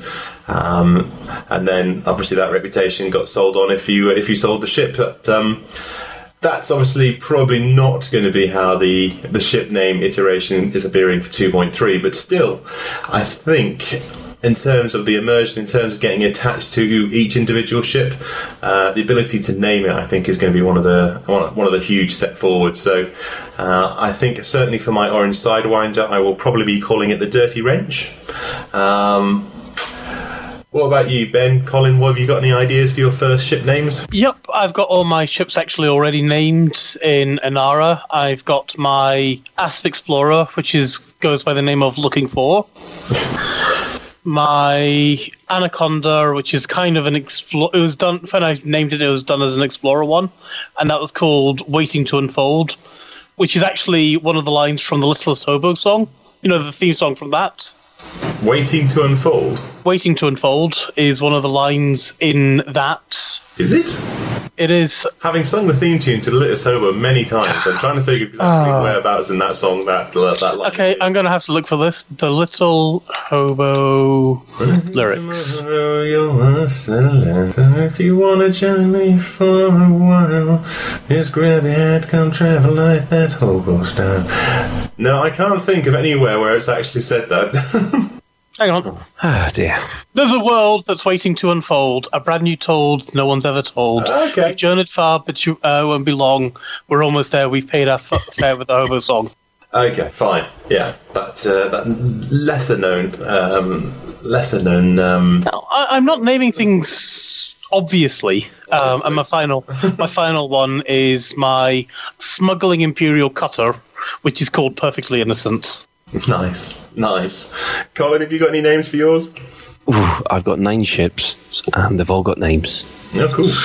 so we got uh, the Asp Explorer, which is Sanctimonious. We've got uh, the Orange Sidewinder, which is round Life. Uh, I've got a uh, an Imperial Courier called Speedy, a, a Type Nine Heavy called the Big Ugly Fat Fellow, uh, or Big Jobs, as I like to call him Nice. and of course my uh, top of the range Fer-de-Lance, which is called Fortitude. So yeah, um, I've got plenty of ships, and they've, all got names, but I'm not going to give them all away because then otherwise people will spot me. Yeah, so I do hope the ship name thing is uh, not going to have stacks and stacks of repeated names all over the galaxy. I hope you can choose a ship name and it has to be a unique ship name, uh, even though that's probably going to result in a number of ships being called 11111 at the end of whatever it is, the Millennium Falcon 11111 or Yeah, we'll have Serenity and things. Exactly, Serenity 69 and stuff like that, um, which won't be great, but I think probably to have the kudos of having the uh, that original name uh, with no numbers or anything behind it, I think would be uh, would be quite cool. Um, so no, so ship names is definitely one of the things that I'm really looking forward to for 2.3. Uh, Holo-Me. I think, I mean, you guys are probably going to cover this on the show. You probably already talked about it, but Holo-Me, I think, is the best character creator I have seen in any game. Um, Ever, to be honest. I mean, I've seen some pretty decent character creators. I've seen some really sort of in-depth stuff before in terms of you know manipulating cheek, cheekbones and you know various bone structures and densities of coloring and stuff. But this is just phenomenal. Um, I can see I can see me sitting there and doing a, oh, I don't know what, 75% accurate version of myself. You know, maybe with less of a pot belly and maybe a few more hair follicles. U- Ultimately, it would be the right, uh, the right age and the right ugliness. No, Something and we haven't that's, uh, seen is the manipulation of body sizes and body types yet. all I can say is I think we're going to, knowing the artistic ability of some commanders, we're going to have a lot of fugly commanders out there. and there's nothing wrong with that. But uh, you know, from my perspective about playing Elite Dangerous, it's all about trying to put myself into this universe. So I will probably be trying to um, trying to do something uh, a similar facsimile to uh, to what I look like in real life. Um, but again, yeah, no, Ben, you're absolutely right. We haven't seen anything where they've manipulated the actual body form yet. Um, possibly they would argue in this sort of century, diet pills are all the rage, or you know, body manipulation. So we don't have any uh, anybody left of my particular body frame. in No, we need hobbits century. and we need giants, don't we? hobbits and giants, but no fat people. Yeah. I think is what I'm saying. it's easy for them to be fat people in space. You just need to watch WALL-E. Yeah, that's true. If- It depends on whether or not you know whether or not they're taking their realism from WALL-E, or whether or not they're taking it from uh, you know from the the hope that medical science in the next ten years will have uh, solved obesity uh, in the real world. So, well, no, that's what um, that's what the whole world's working towards when it comes to pharmaceuticals. The the majority of people, after solving the you know, the, the issue of uh, male erectile dysfunction. Um, they are currently working on male pattern baldness. Uh, they are working on arthritis, and they are working on dementia, and they are working on obesity. So at the moment, with all the obesity surgery and stuff that you can do at the moment, yeah, I think that's probably only got a maybe a ten or fifteen year lifespan before a pharmaceutical company will come up with a killer pill that literally just makes people thin again. That's where all the money is. I thought you already had like spray on hair in a can or something. Yeah, that's uh, not exactly the uh, that's not the answer people are looking for. Certainly not the answer I was looking for. Um, but no, in terms of you know what the big pharmaceutical giants are working on, it's not so much a cure for cancer because that's not really where the money is. Um, it's things like male pattern baldness, where you know they know that there's a, a massive market out there for it. Um, It's that's really quite depressing, isn't it? It is. Yeah. That's, that's the capital world that we live in. Um, and Yeah, because cancer doesn't pay enough. That's why. I think that's absolutely true. Cancer doesn't pay enough. Um, whereas there's a, an aging population out there. If you can get a cure for arthritis, and certainly with my rugby playing days behind me, I'm quite hoping that they get a cure for arthritis that I can pop a pill for. Because uh, by the time I get to the sort of age where it's going to be a suffering from it, I'm I'm ugh, I'm not looking forward to it at all. So I want to have my my joints need to work and my hair needs to grow. Um, Fortunately, I don't need any purple pills yet, or the blue pills. Um, but that's already sorted if that was ever an issue. Moving on. Moving on. So, Holo-Me, um, as I say, it's, it's I, I am pretty confident that we are going to be able to design whatever facsimile that we want um, in the game, which is which is great, and I think it's going to be absolutely amazing. Uh, on the whole, I am very very positive about um, about Holo-Me. Where I'm slightly less impressed, uh, and again, this this is early beta and stuff, so I might uh, I might be doing them a disservice here. Uh, is the fact that the there doesn't seem to be any linking of the Holo-Me to um, any of the in-game characters that we already have now. With the bulletin boards and all the people that you see at stations and stuff, there's a there's a massive uncanny valley um, going on at the moment, and if they were to replace those characters with people that were generated from the Holo-Me interface, um, I think yeah, the the level and the standard of interaction that we get with NPCs in the game would go through the roof. Um, would you guys agree with that? I thought they were based on it. It was just a first version. I'm with Colin there. So, do we think? Because there was nothing in. Because I was I was keeping my eye on this. There was nothing mentioned in those streams, and obviously we've got the Q and A tomorrow as well. Uh, so I'm hoping. Do we? There's a Q and A stream on Tuesday and Thursday, isn't there? Nothing's I've been announced not, just yet. I've not seen anything announced for that yet. Ah, okay. Well, It was mentioned they're going to be doing one, but it's not. I, I don't think I've seen anything okay, confirming I when. That uh, I just assumed that they would be doing them as pretty much as soon as they uh, they could on the Tuesday and Thursday. But if not, we shall keep the question until they are actually doing a Q and A. But yeah. If that's the case, if they're going to update all the NPC uh, stuff that we get in game with the with the Holo-Me interface, fantastic.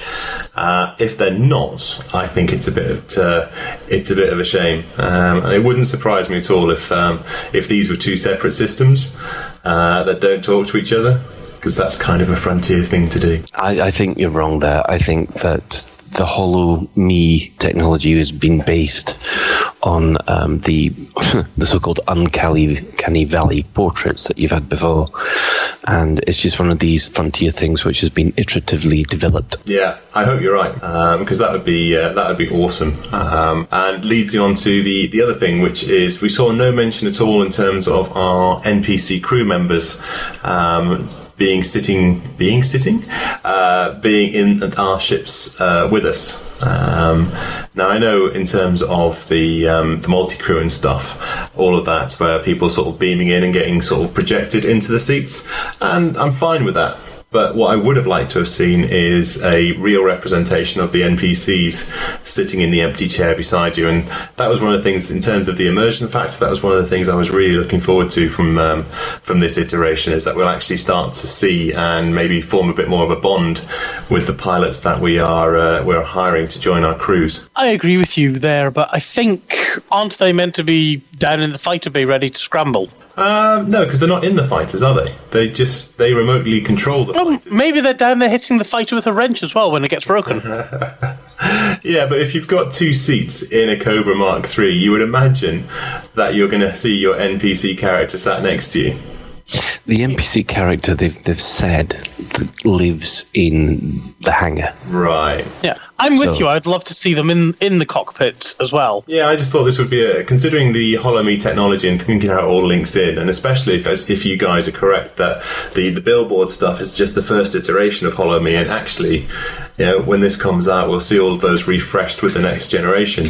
Then surely it should be quite an easy thing to uh, project those pilots into uh, into the cockpit with you, unless it's a question of um, you know memory and having a, a real life representation representation taking up more memory and more resources than just having a picture, which I'm guessing it probably does. Well, Ed Lewis was there saying that there's extra stuff to come. This could come under that. Yeah, fingers crossed, because that would be quite cool. Um, but then it also begs the question with this whole Holo-Me and projection stuff, and it was one of the things that Ben you mentioned in our our Lave Radio chat is the fact that you know are we actually on any of these ships, or are we all sat on the Founders World in Shinrarta Dezhra, like that episode of Red Dwarf Back to Reality, just plugged into uh, plugged into a virtual reality, and the only poor buggers that are actually flying around on these ships are the NPCs that we pick up at stations, and that's why they die when we lose the ships. The rest of us are all just sat in a cocoon somewhere on the Founders World, just projecting ourselves into the ships. Then how do you explain the ships dying when you run out of air? Yeah, it's, yeah, exactly. Yeah, that's a breaking canon. Yeah, I, I, I don't want to poo poo this, but I think this 2.3 seems very much immersion out the window and let's go, let's dial up the fun. Yeah, absolutely, and you can certainly see that the, is the case with the uh, the multi crew. Um, the multi crew for me, and again, we haven't played it yet, and I am looking forward to playing it, um, but it's not quite what I was hoping for. In my head, when it came to multi crew, um, I had an idea of you know, sitting in a turret like the Millennium Falcon uh, with all my mates and stuff, and um, you know, blasting away like Luke Skywalker. It seems a bit more sort of hand wavium than that in terms of the fact you're sort of you can target anything 360 around the ship, and it's all a bit sort of more drone esque, um, which which is a bit of a shame. But I do quite like the fact that people can project into your ship, um, and I certainly love the way that they uh, they do that as a mechanic. Um, but yeah, in terms of the actual sort of not going into turrets and not having sort of like a turret view, I thought that was a, a bit of a shame and a bit of an immersion breaker. Well, to tell you the truth, I mean, as part of research onto this, um, I looked up both iWar 2 and Freelancer, which which have similar kind of mechanics. And to be honest, as long as it's not like Freelancer and more like the iWar 2 model, I don't think we've got anything to worry about. In what sense? What? How did they differ, mate? Well, the, um, basically, iWar 2, um, it gave you the the same kind of gunnery view, and you were able to, to maneuver the ship in that kind of uh, uh, sort of third person. But you never lost the feeling that you were still flying the ship. It was actually a very intuitive system, and they had it set up like, and it looked as if they'd had it set up like that. However, if it was like Freelancer, you couldn't fly the ship except in third person. And and basically, I thought Freelancer lost a lot of things, a lot of immersion because you were flying in third person. Personally, I hope that um, well, of course, we can't make our mind up until we actually play it. Uh, but I suspect it would be more like the iWar 2 model. And to tell you the truth, that's not a bad thing. Also, turning it on the head, when was the last time you actually ran a turret in a maneuvering ship, especially a human maneuvering ship? Like, say, the closest I can think of is like you're doing a turret in a B 52 or something like that. And have you ever actually tried to hit something in that? Yeah, absolutely. There's a few that uh, there's a few um, fighter sims where it's challenging, but as long as you're going in a certain direction towards a uh, like a bombing site and stuff, and the fighters are coming from behind you and things, it can actually be quite cool. From unpredictable things, yes, it can be, but when you're effectively you're dogfighting, it's a nightmare to do. Yeah, no, don't get me wrong. It can be, and it really can be. And I think we've seen that in a game. I mean, what's the most recent example we've got? Probably. GTA. Well, Pulsar, if you think about it, that's exactly what you've got. You've got a ship with somebody else controlling it, and you're trying to uh, shoot the attackers. And yeah, the, the guy who's controlling the ship is is trying to uh, try and dodge and weave and stuff. And nine times out of ten, all he's actually managing to do is take the uh, attacker out of the line of sight. Yes. Um, which can be very infuriating. So I can see how this solves that problem. Um, but again, it is a bit of an immersion breaker for me. No, I agree with you, but I don't. I think again, it's what they've given us is going to be a lot more fun than sitting in the Millennium Falcon's turrets and trying to hit something while somebody is flying like a numpty and spinning and dodging and everything, and you have a fraction of a second to get your turret on target. Yeah, but I mean, again, when it's flying like a numpty, if your turret is sat on top of the ship and you've got, you know, not so much 360, but if you can go all the way around in a circle, which is 360. Yeah. Um, so if you've got that, even just from the top of the ship, uh, that would, on the whole, uh, get rid of most of those issues. Anytime it's not going to work is when the, the fighter or the uh, enemy ship goes underneath the ship. But, you know, you can probably take that on board. I don't know about you though. You know, I especially if I'm going up against uh, ships flying plasma cannons, I'll fly at them and I'm basically rolling all the time whilst I'm going against ships with plasma cannons, just to basically dodge out of their way. Yeah, but as long as you're rolling towards them, um, then a top-mounted turret will still be okay for that.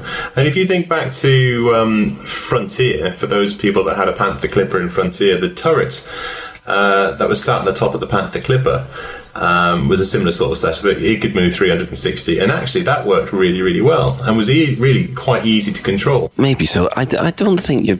I think a lot of people are worrying too much. Um, if if you could fire all the turrets at once, then yeah, I'd agree. You'd probably have an immersion breaker. But in this case, it still takes the turret firing arcs into account, and I think that will make all the difference. You're still going to have to communicate with the pilot in order to get the best uh, firing solution on targets that come in. Otherwise, you'll be only fired with one gun instead of two, or maybe even three. So you know, there's still that need to be able to communicate between the the crew in order to get the best out of your turrets. Yeah, and another thing, which again we're speculating wildly on here, the the buffs that you get for having uh, crew members in the ship, so an instant scan, an instant kill warrant, and things like that. Uh, I'd really like as part of this iteration, uh, if you were to hire a crew member um, for things like the Cobra that doesn't have a fighter bay, it would make a point to have a crew member in that seat next to you, and if you did have a crew member, then you too would get these instant buffs for, for scanning or for the kill warrant scanner or stuff like that. Just something that suggests that this co-pilot that you've got next to you is actually doing something in a similar way to the multi-crew aspect does as well. Well, you've always got the extra power pip. That will make a whole difference.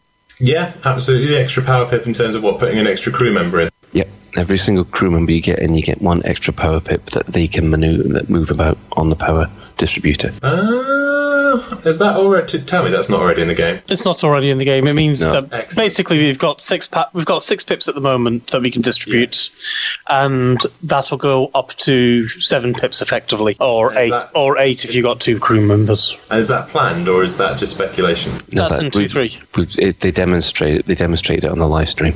Oh, I missed that point. Perfect. So that's quite similar then to um, for those people that have played um, FTL Faster Than Light on the uh, the iPad and on the on Steam, where if you have uh, a crew member manning a station, not only do you get the energy for that, you also get an extra pit point in the uh, in the subsystem.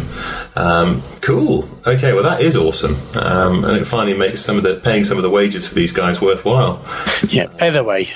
Yeah, absolutely. And that almost, yeah, that almost would be fine in terms of I'd be happy with that even without having the extra buffs for the scanners and stuff. It just proves that they're actually doing something, which again helps with the immersion factor of it all. One thing which I'd love, and I don't think I've seen this, maybe you guys have, but if I, from what I remember from the when they were in the turrets, you are fixed to the galactic plane, but when you're in the camera creator, you can either fix lock to the galactic plane, or you can lock to your ship, can't you?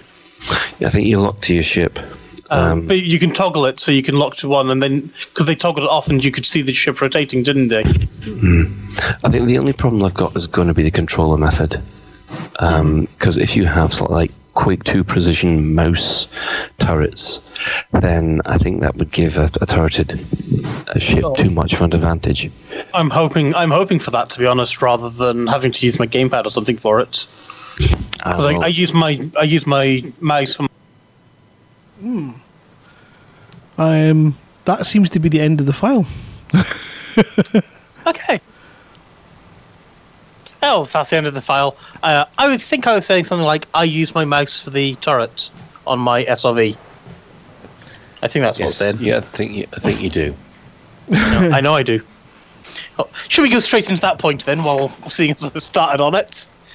Um, Well, I, th- I think Marshall should have a, uh, a quick going over because uh, I think we've all had a, a little bit of a same. Um, Paul Grant hasn't. oh, of course, Grant hasn't. Yeah, but Yeah, Grant and Marshall, take it away. yeah. Well, well Marshall, I'll, I'll let Marshall go first and see what you know what he agreed with with Foz and stuff, and then I'll I'll I'll chime in later. Hey, thank you, thank you. Um, it was quite interesting listening to that. Uh, at several points, I wanted to kind of interrupt, um, but then I remembered, oh, it's a recording, so I couldn't.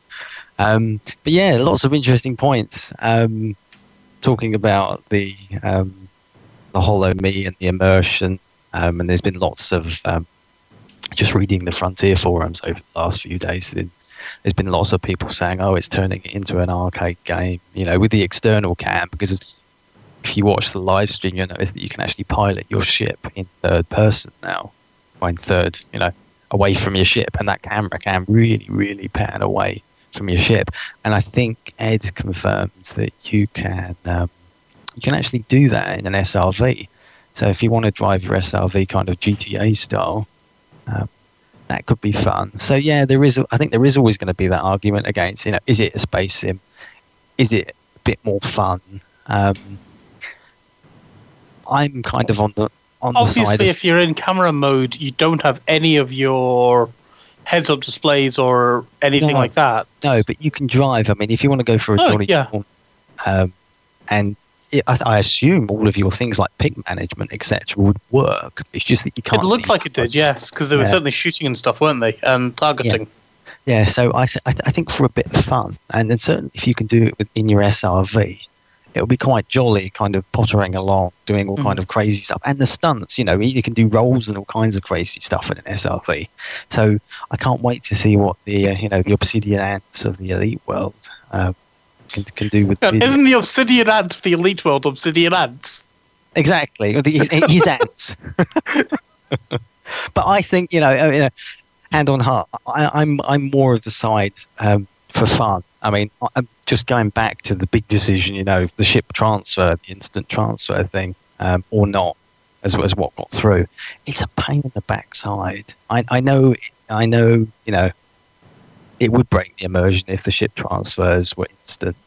Um, but there's something about you know, if I come home from work, I know I can't do anything if I want, say, a, one of my other ships, a, a combat ship, and I'm in an asp. I know that I'm going to have to either fly to where that ship is and pick it up, or I'm going to have to transfer it and then I don't know, go and make dinner for half an hour whilst that ship moves. Um, so I'm kind of on more of the fun side. But yeah, there's lots of fun stuff. It all looks lovely.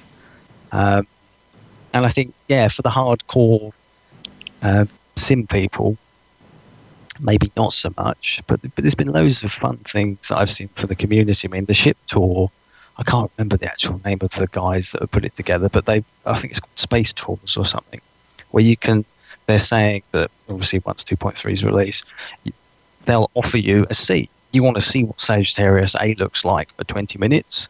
Well, follow me into my ship and you can see it. Or you want to see some of these wonderful nebulas or, I don't know, maybe the alien brain trees or something.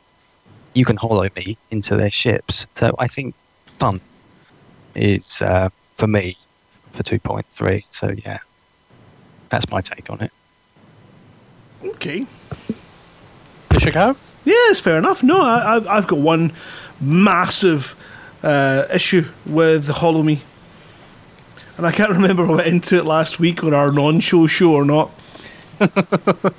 Yes, we know you're not allowed to have your furry in Holo-Me, all right, Grant? no, it's, it's not so much that. I mean, here, okay, so here, here's your. Tr- I'll, I'll, I'll paint this picture. It's, you know, the 34th century. You're sitting there in your ship, and you get a message, you know, that you have to go and sort of project your holographic image into someone else's ship. And that's pretty much where I've got an issue. You know, I don't mind about the mind links and, you know, the whole fact of are we actually all in these ships or not. We're not. We're sitting in front of a computer. But, you know, that's neither beside here, here nor there.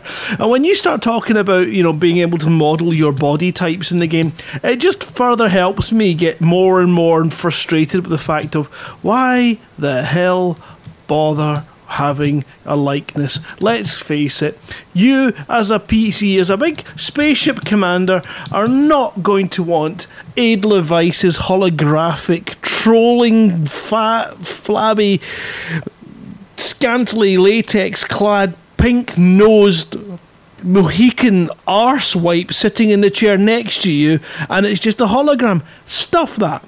I'm going to download the sexy assistant pack. I'm going to replace your Holo-Me with what I want to see in my cockpit. And that's what it should be. You know what I mean? Why would I want to see what you've decided to make your commander look like in my ship? No! Get oh lost! I can't decide how I, I think about that because you know it's a bit like oh modding Unreal ninety nine, where you went off and just changed all these command all these commanders all these people who had like the dark skin or whatever and made it bright orange so you could see them from across the map. Well, you know what? It's one of these things. If you're a trucker, Aye. do you have a photograph of your wife in the car, or do you have page three models stamped around your cabin? You know what I mean? It's it's that kind. uh, Not that I would want page three. You know, some naked person that would put Just me keep off my just keep talking. yeah, some naked commander sitting in the chair next to me, putting me off my missions. But it's you know, especially when it comes to VR, you're talking about modelling mod- body type so you can have a. I mean, I know what my brother wants. He wants to have a commander so obese that at a station, if they want to keep everyone's immersion, they'll have to have a means of removing the top half of his sidewinder to lift him out. That's what he wants you're going in the to game. an eagle. Can you imagine that? You know, that's what's going to happen. We're all going to be sitting there going, right, let's get my friends in, no worries. And then we bring in John Stable and he's GTA us again. Some really scantily clad woman with a big pink cowboy hat on and a moustache. You know what I mean? This is just, it's going to break our immersions. So I, I reckon, Holo-Me, your image should be controlled by the commanders whose ship you're jumping into. Is that unreasonable? I'm just thinking, yeah. Well, If I was go just on- going to say, it makes sense. Um, Frontier have said no NPC crew for a little while, or at all, have they? Which is a bit of a shame. Well, no, there's a specific reason for that because they don't want you to have an NPC pilot and then swapping over into the gunnery chair. The gunnery chair is really only for the multiplayer or the multi crew. I'm not convinced by that, Colin. I really am Um, if they, if they actually start implementing that, then um, I think that will be sh- it. should we co- should we cover do Holo-Me stuff first, and then we'll go on to that uh, rather than jumping. Pop Crudel. Did I not? Didn't Pop- Grant say that? You said that a couple of weeks ago, didn't you? Yeah, Grant Yeah. said it's pot scroodles. Just add water. Yeah, but nah, I, I don't know. I don't know if I like the idea of Grant being able to control what my avatar looks like. Only in my ship, not in your ship. That wouldn't be fair. That would be the same argument in reverse. You can be Doris in Grant. I, I should also, I And that's also kind of the problem. be able to adjust your voice as well so that it suits the avatar that I choose for you. my Yeah, cockpit, Grant- my immersion. Get it. Yeah, my my cockpit, my rules. Grant, why don't you just block Ben so that he never turn his turns his ugly face up? I mean, that, that should that should solve that Well, that could work as well. Well, that will 'Cause- work, obviously. because that caused a whole lot of hassle as well. The Well, you know the, what? um, the blocking. If it works my way, every other player would get that wonderful quantum leap moment when they're in my ship and they go to the, the vanity camera and, they go, go- What the hell? Oh, right. Oh, oh yeah, I like it. I like Well, what you're you telling look me. down and go, oh, yeah. well, hello there. Wow. Yes, so yeah, I know it's totally ridiculous. I think the Holo-Me is Yeah. amazing. I think the turret doesn't sit. I don't like it. I'll tell you what my my my my real sort of truthful issues were with the game is. Uh, what's the difference between being in a ship, being in your fighter, and being in the gun? Frackle. Exactly, it's not wildly different. So the third person thing might actually work at being a different way of playing. So it might work, and I will reserve my judgment on that until we get to beta and I get a chance to try it. So I think that would be, you know, it could be a different enough, but it's.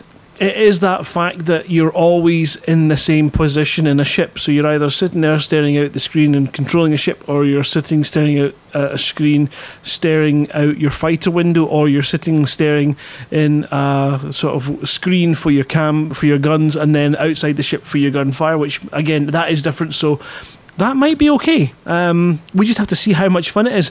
The thing that disappoints me most about, and I'm I'm not disappointed with it at all, but the thing that really was like, oh no, was after playing Pulsar, after playing Artemis, after playing Starship Horizons, and all these different multi-crew games.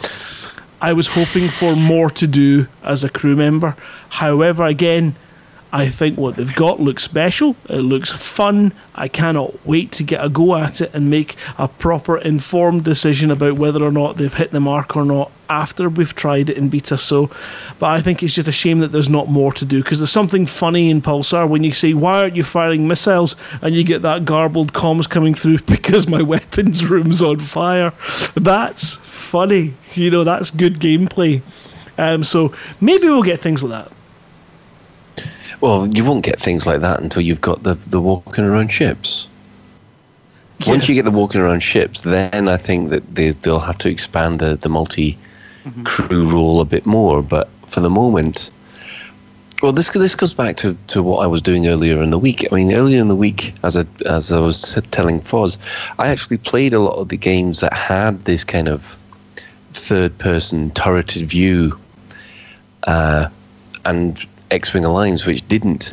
And I found the X Wing Alliance thing so difficult to play I mean, the, the best of the three options was was the I-War two um, gunnery station, which is pretty similar to what the, the they're going to implement. But what did worry me was the fact that I don't want it to turn into a kind of freelancer arcade on rails shooter, and I think that is what a lot of people are concerned about. Yeah, I wouldn't worry about. That. I'm not worried about that. Anyway, Colin, do you want to go back onto what you were saying about how you, by the sound of it, it was like you're not keen on a NPC, our, well, our NPC to be able to fly our ship to allow us to jump into the gun turrets. Yes. Yeah, I'm not. I'm not keen on that at all. Right? Why not? Because I think that is the very essence of this freelancer uh, thing that I'm on about. Mhm. Um, because that to me would break what I consider to be the elite experience. I got I got no problem with it being part of the multi uh, multiplayer experience, but I don't want that to be part of uh, a single player experience where you say, right, you fly the ship, Mister NPC crew member, while I uh, while I jump in the gun turret. It it just doesn't. Okay, so how does that me. differ from you fly the ship, Mister NPC, and I'll fly my uh, fighter? And It- why it- should it be any different? It differs because at the moment I've I've got a fighter defending my mining ship at the moment. Mhm. At the moment, I'm still stuck in my cockpit. Yes, but I you feel could that I am jump. in my cockpit, and I could jump you can over jump into the other your fighter. yeah. You can jump into your fighter and fly your fighter and let your NPC on on your your main ship. Why? because the mechanic would be too powerful. It would take away from what I've ex- I consider the elite experience. If I was able to jump into that third person um, gunnery station on a single player game, it wouldn't be the same elite experience, and I wouldn't be playing it. I mean, one of the things you're doing mining, you're saying at the moment, you'd be able to pass off mining. You'd be able to. I'm not able to pass ship- off mining.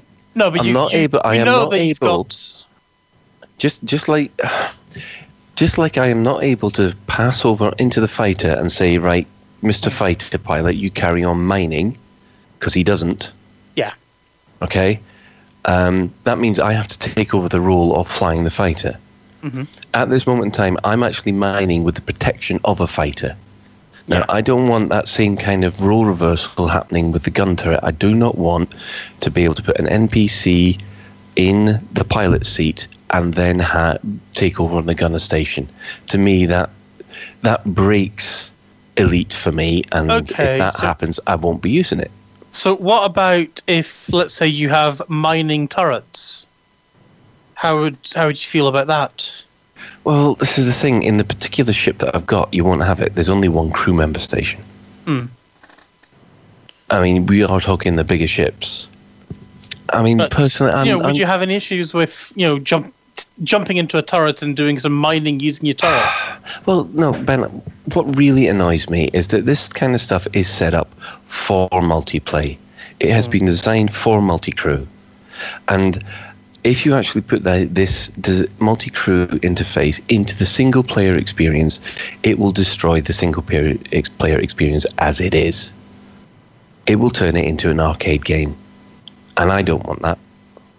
I've got no problem with it being hmm. part of the multi-crew. I, I think it actually looks quite good as a multi crew. You'll still have to do a lot of teamwork, but as soon as you say, right, okay, I would like my NPC uh, to take over one of these roles, uh, to take over the helm role, I think that would be it. I mean, I, I kind I don't know about how anyone else feels, but I I don't agree with you, but I kind of see where you're coming from. Um, Yeah, I just the- think I think that my NPC pilot is even at competent and expert, they do not do what I would want them to do, and there's no way for me to communicate that with them to And- a good extent. The the other thing is that if you if you do do that, then people will be starting to use that mechanic in pl- in player versus player. Mhm. And again, it, it I, I'm, I'm call me old fashioned for this one, but I want to be able to fly the ship against other people. I don't want ship. to be able. I don't want other the in the AI to fly the ship while I gun at other people. That's not the game I, I signed up for. And I'm not saying it will be. be I am just saying that this, what the, what you're proposing about a single player having, um, basically an NPC that can that can mimic the multiplayer functionality, it, it, it just doesn't work. I mean, I'm okay for it being multiplayer. Don't get me wrong; it looks quite fun in multiplayer, but I do not want uh, basically um, a single uh, a single player experience where you switch, where you can have an NPC fly the ship while you gun. What about? Um, it's just it's again it's very similar but slightly different. Uh, winging with an NPC would that be something? I know that that's something that's probably on the cards. How does that feel? As I mean, obviously somewhat slightly different in that they're not flying your ship for you and allowing you to take advantage of the human versus AI uh, imbalance. Well, I've I've got no problem with that whatsoever. The um, the AI, the wing, the AI wingman, that that seems absolutely fine. The point that I'm trying to make is that I do think that turret mechanic, um, for a single crew, for a single person in the ship, I think that is too overpowered, and would give too much of an advantage to uh, people who are dog who dogfight that way everybody would be forced to play that way. Everyone would forget to to fly from the cockpit. They'd all just jump through into the gunnery station. Yeah, I get, I get you. saying- Marshall or Grant? Yeah, no, I think I think it just, just it comes down to the uh, having something. Uh, a, a sort of routine fly the ship for you uh, in your single player when it's when you shoe jumping in your fighter um, then it, you think you stand a chance of killing that target or if you're like me you leave the AI in the fighter and you boost like a bugger until you get into jump range and then you leave it behind because that's what it's for. Because the AI is never going to tackle your target you know a big target well enough but he's certainly going to get in the way while you hightail it out of there.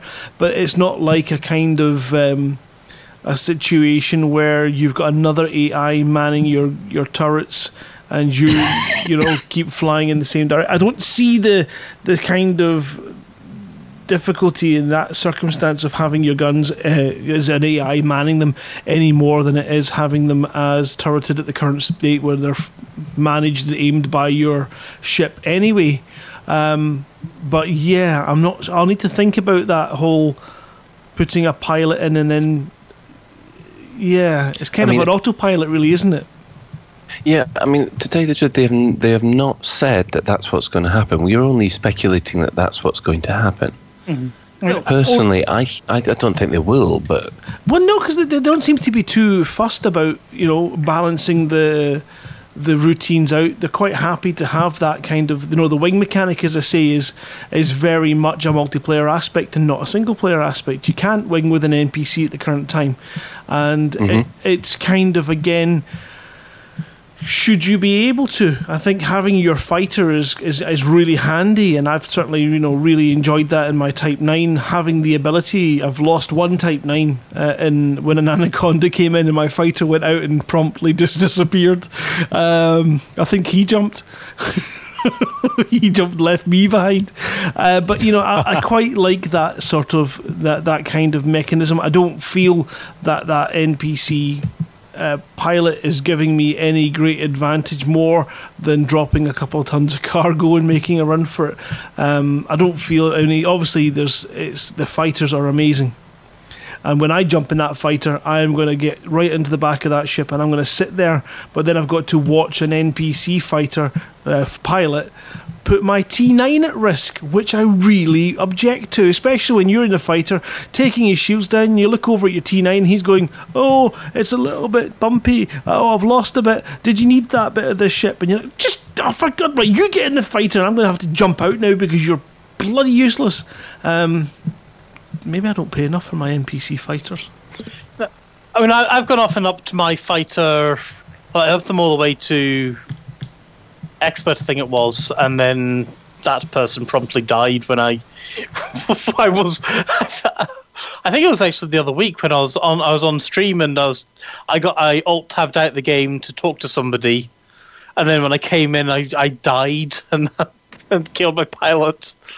Um, but even when they were good, though, I didn't trust them to fly my main ship most of the time.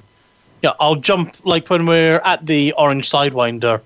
I'll trust them to hold my ship steady for me whilst I go and piss around in the fighter, but not whilst I was doing combat or anything like that. Okay, I don't. I don't. I'm I, I say it's one of these things that once we get a look at it and have a go at it, maybe your objections will become clearer to us, Colin. Uh, it's just it's, maybe it's not something that's just not something I'm concerned about at this point. But No, you see, the the whole point of that I've been making, I've been defending the multiplayer aspect of things, the the, Yeah. the multiplayer aspect of things, saying yeah, it'll be fine as a multiplayer. I really do have an objection to where they suddenly say, right, okay, what we're going to do is allow an NPC crew to fly the ship while you gun, because that to me moves it into um, freelancer territory, and I didn't like freelancer. Yeah, I see what you're saying. I just think that, well, and as Grant says, we'll have to see what they eventually do do. Um, yeah, I've not but- played freelancer, so it's but- very it's very hard for me to. Yeah. I, I know these kind of turrets and space games are quite dull, um, and yeah, as you say, if it's just a mechanic that gives you that unfair advantage of being able to use that cam view to take out other players that are not using Thing- it that way, I just you know, I yeah. don't think it's going to be that big a deal actually, because yeah, I've seen my NPC flying, and they're not that good. um, and there's not that you that you can't like I, I don't know about freelancer, but you know it was your ship. You were basically steering your ship with your turret effectively. Yes, Colin. Something like that. And I Um, don't think we're ever going to get into that situation where the AI pilot will follow your turret. The AI pilot will do whatever the hell they want to do. Um, and then you've got to work with your AI pilots at best. Now, maybe you might be able to say, attack my target. Well, you can at the moment. Yeah. And can you do that in the main ship? Uh, yes, I've just done it. Okay, so you can tell, so you can be in your fighter and tell your Yes. main pilots. So, You can Right. you can you can order you can order your your your NPC pilot at the moment to um, Hmm. do a, a whole load of things like attack the other, uh, the, go into defense yeah, uh, stature, you know, attack other ships, defend, you know, uh, hold position, that kind of stuff. You know, the, the standard stuff you used to get in Wing Commander and things like that. Which Alright, I just want to go and. So I, I've jumped into my fighter. the only um, problem, like I keep on saying, the only problem I've got is that this thing, the the functionality for the for the turret, I have no problem with it in the multi crew environment. I just think that if they moved it into the a, a single crew environment or you know putting an NPC where you're supposed to have a multi crew, I don't. I think that would ruin Elite as it is, or it'll certainly ruin my experience because I'd I'd end up having to go back to solo because I know that everybody else would be using that kind of uh, turret turreted thing in the in, in the future. I'm possibly doing something very, very silly at the moment, but I've told my NPC to go off and attack the orange sidewinder. So I'm just wanting to see how well she does. Okay, she's taken the orange sidewinder's shields down. I'm not helping her at all. Um, 'cause I'm just. I've, it's not something I've ever tried, and I want to see what it does. Because, yeah, I I know what you're saying about the you want to maintain control, and you'd be handing that control off to your uh, your pilot. Oh, um, no, because I, think that the, I mean the, the gunnery control is fine for you know the big ships.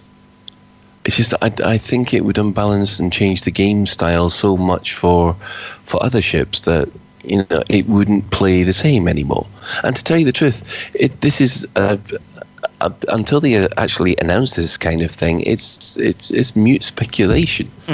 Because this is this is the weird thing is that I actually have been been arguing for that kind of game mechanic in the multiplayer because it's going to, because it's going to be fun. I don't think I'm going. I think it will spoil things if if you end up using NPCs to fill those roles. Yeah, That, that's that's the difference. And I, I got a little bit of confusion to why everybody thinks that's a problem. I think I, I I'm not convinced I see it as an issue, but we'll you know we'll have to see what it co- comes in. Yeah, and yes, I mean my NPC pilots okay slightly in balance that we've got an Imperial Cutter versus a Sidewinder, but she did take it down to six nine percent hull before the police jumped in, and I'm running. I'm now going to run away. Says you're right. No, I, I'm doing it for science. Yeah, I think Enshiv is suggesting they've specifically said that they're not going to do that, Colin. I think I think that's what they're saying. Uh, do, do, do. You see, that's the thing that I was I was under the impression they were going to do that as well. They they were not going to have this NPC fly your ship thing. This was supposed to be a multiplayer only um, function. Benefit. Yes. And yeah, I, I, Go I on, think it is. I, no, I, I just think just reading all of the frontier things that they've said, I think that's that's what it'll be. It'll just be multiplayer. You won't get the NPCs in the um, the other seats or or anything else. It is, as you say, just multiplayer. At least everything that I've read from Frontier on the Frontier forums indicates that. Just wait for the, the, the virtual, the, the microtransactions for prettier co pilots comes out. And then you can all thank me for raising that issue. Okay? when it happens. When, when you're able to dress your co pilots to make them look better so that you don't have to look at Ben's ugly mug, then you can thank me. I'm sorry, Ben. I didn't want to upset you to the point where you were speechless. I'm too busy. I'm I'm too busy trying to run away at the moment. Oh, we didn't mean it. We love you, really. Aye, right. Yeah, but it, it's it's an, an exciting. Now I'll tell you what. I was watching the stream. I missed today's stream, but I was watching the stream last Thursday. Really keen on seeing the actual uh, turret firing and the gameplay and stuff. And I'd watched it on my Kindle uh, in the living room, having dinner with my wife and the family. And then I had half past eight. I also had to go and get ready for Hutton Orbital Radio and stuff like that. So I'm sitting there watching it on my Kindle, and it got to the point where they finally got round to doing some gameplay. And I thought, excellent. Let's see what this looks like. And my Kindle crashed. So I didn't get to see it, and I've not Yeah. seen it yet. So I thought, well, soon enough, the be- beta's going to be here. I'll go and try it out with my good friend Ben, who's sitting behind me in the cockpit, so I don't have to look at him. So And you didn't have to look at me anyway. uh, I did love the way they materialised. And you know what? There's that oh, stinky article. I don't know if it's in the show notes to bring up that says that they've missed the point with this update with the you know the Guardians update. oh god, yeah. And all I mean, I'm that's sitting the there going is, hold on a second. tonight. Second. How can they watch two streams and ignore the bit where Ed says, the funky thing is, guys, I don't even think this is the best stuff in this update. And they've made the decision before. Again, it's about getting your article out first. Damn the facts, damn the truth. Let's just make sure we're first out so we can create a reaction. You know what? Eh, do better. Come on, you can do better. I must admit, one of the reasons I'm grumpy is because I've read that article, and then you're just there thinking, "Oh, for God's sake!" They haven't even given taken into account half the stuff. They, the the person who's written the article has again assumed that he speaks on behalf of the whole elite community. When, in my opinion, well, from what I've seen from the forums, it's a very minority opinion. Yeah, and it and it's not all the facts. I mean, you, you, how, how can you make a, a statement like that without knowing everything? I've tried the beta, at least, oh, I've just seen it from afar, kind of bits of it. Yeah, it's not enough to make an informed decision. Really. Reminds me of, of of my daughter Sky when she was eight years old, and you're trying to get them to try something new for their dinner, and they look at it, and they say, "I don't like it," but you've never had it before, and they come back out with, Yeah, but I dreamt about it and I didn't like it then. I've never heard that one before. I've just heard, yeah, I don't like it and I'm not going to try it. Okay, have you heard? Have, Um, you, have you heard the one? Oh no, I'm, I'm full up. All right, well you can't have any pudding. Oh no, I've got space for pudding in my pudding tummy. I, what? I've heard that before as well. I've got a pudding tummy. I tell you that. Uh, anyway, is there anything else about these streams that we want to talk about? Because it's approaching end of show time and we should probably wrap it up, really. Um, the only kind of random question I had, and I guess we'll find out when we play beta, um, is what happens to your ship? So, I'm you've called me to Holo-Me your ship. I Holo-Me from my Cobra or my Python or whatever ship I'm in into your ship. Where does my ship go?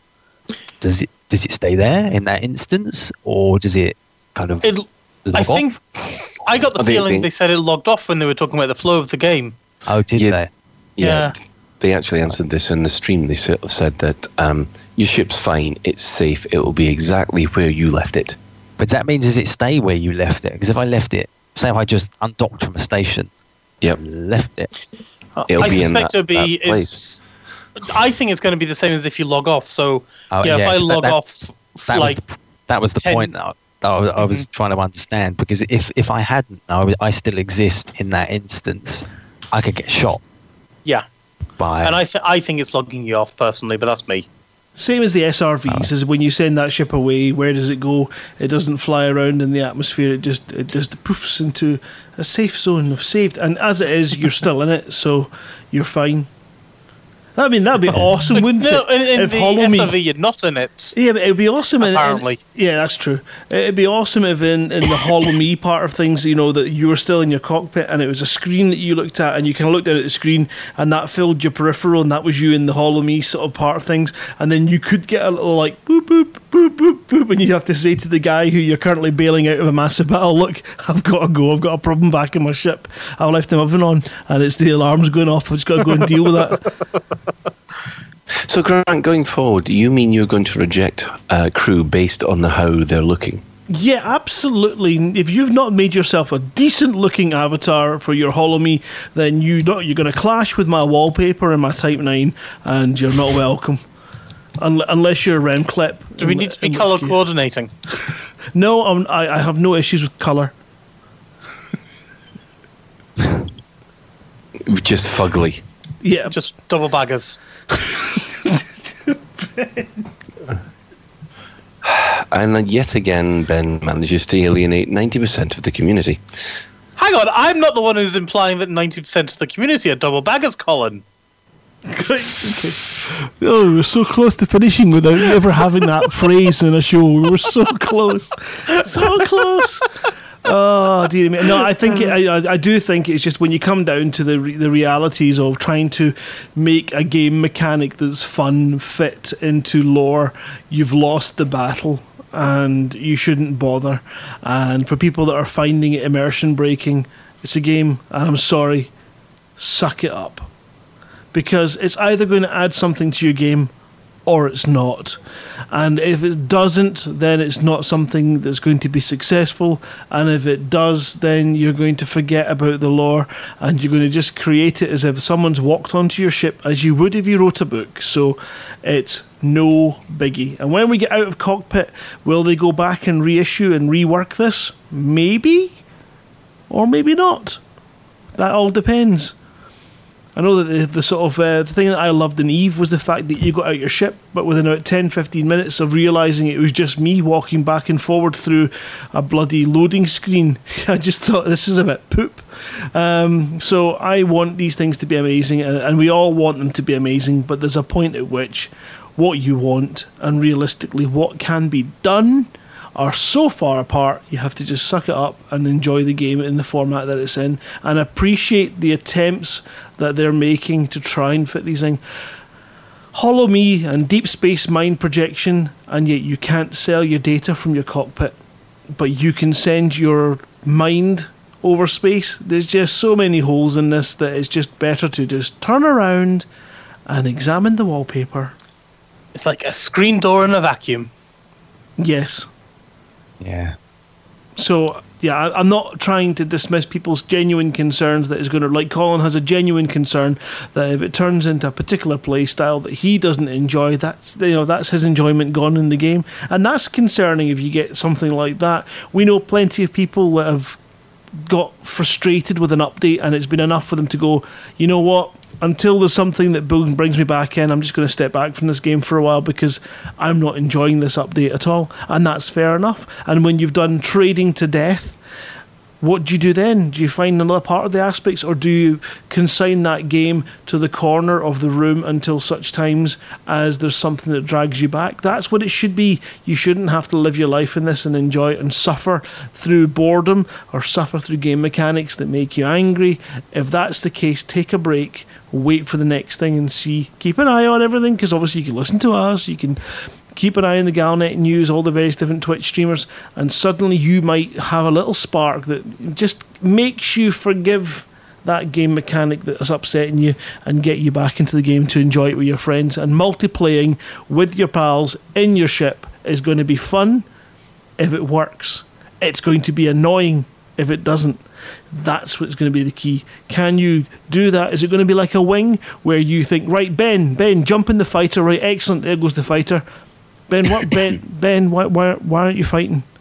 Ben, Ben's been disconnected. He's in a different instance. He's in your fighter in a different instance of a combat zone. You're in one instance and he's in the other going, Where did the ship go? How do I redock? These are the fun things that I'm looking forward to happening in beta, but these are things we need to make sure don't happen in the game because they will make it a pain. Mm-hmm.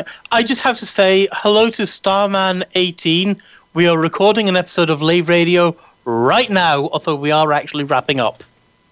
And when it gets to the Twice. podcast, you'll probably hear it. Twice. Right. Any, any anything else about any of that or anything else? I'm good. Right. In that case, then we do have a quick question, kind of related to what we've been talking about, um, from Commander Daddy Babby, Daddy Baddy, who's been saying Frontier seem to constantly go for these hyperbole play once features. Would we prefer more core gameplay as opposed to, well, as opposed to turrets in space and character creators?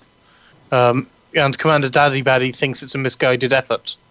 I What? actually kind of agree with half of that. Uh, I would I would love to see some of the core features more expanded. I'd love to see um, different mechanics of multiplay uh, played out through the missions boards as well. Um, But I think you know this is what's been worked on, and it looks excellent fun. So I'll judge it after the fact. But um, the pl- the character creator, I think, is integral uh, and I think that's really important. Although it adds nothing to gameplay, I think it's really uh, a wonderful way to personalize your pilot and to become connected to the game. And I think if you get connected to the game, and then you kind of forgive a lot of that lack of depth. But yeah, I would like to see them focus on some uh, depth of gameplay as well.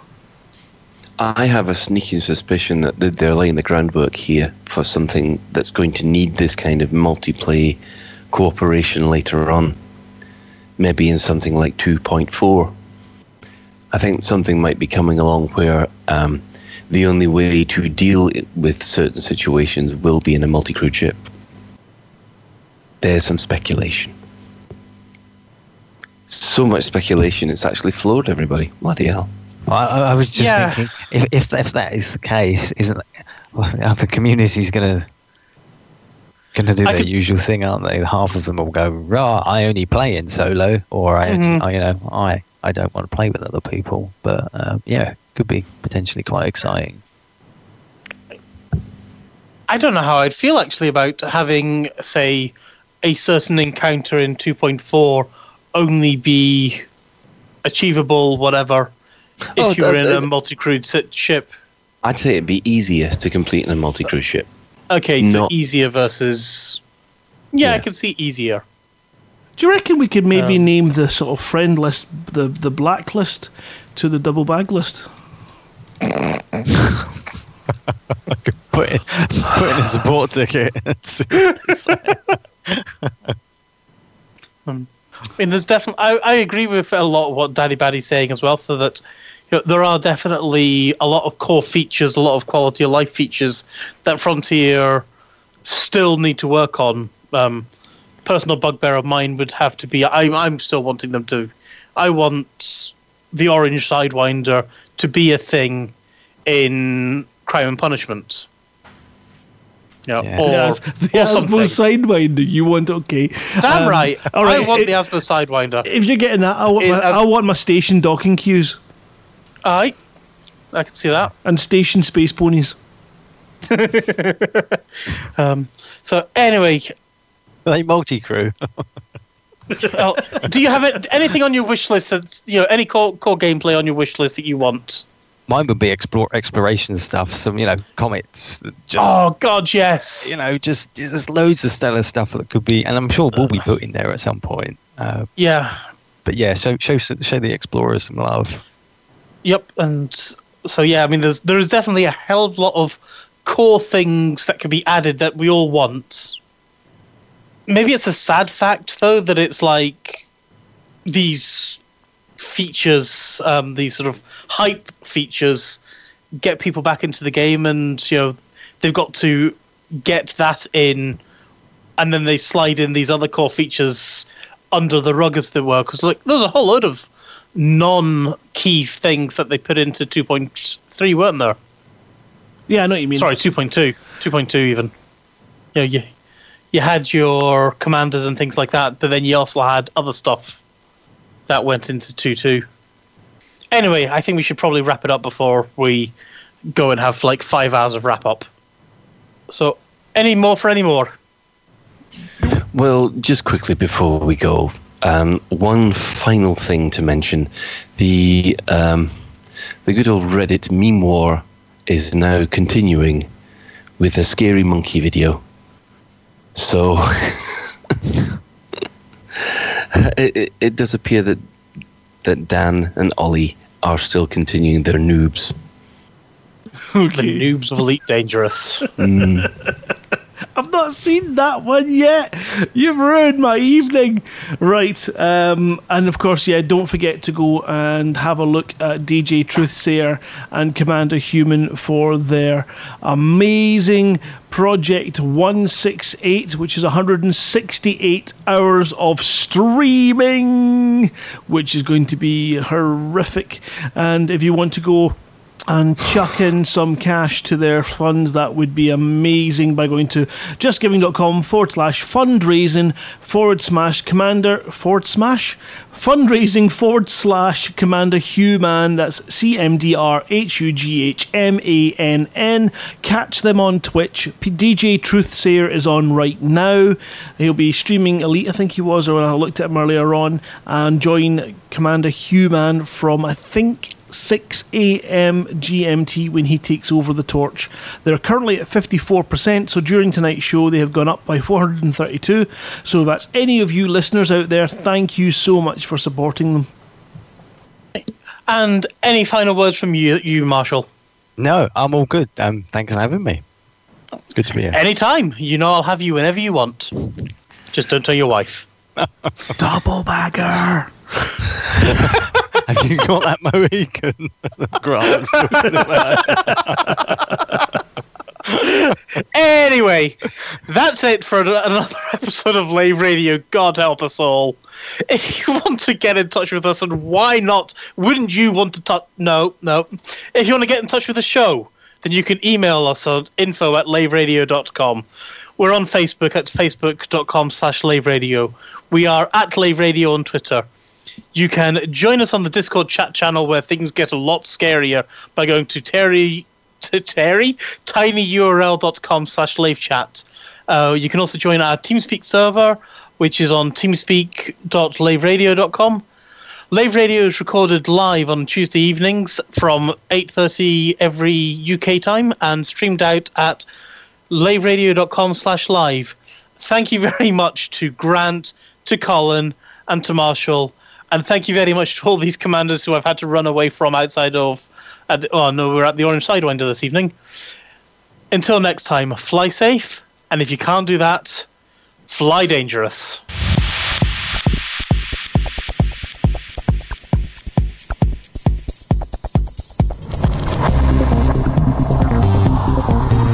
Is your life like this? having an orange inserted.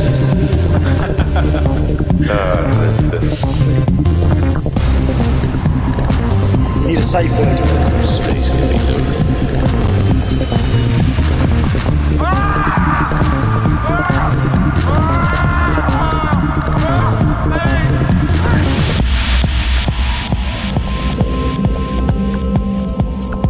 I'm gonna see the galaxy. Ah,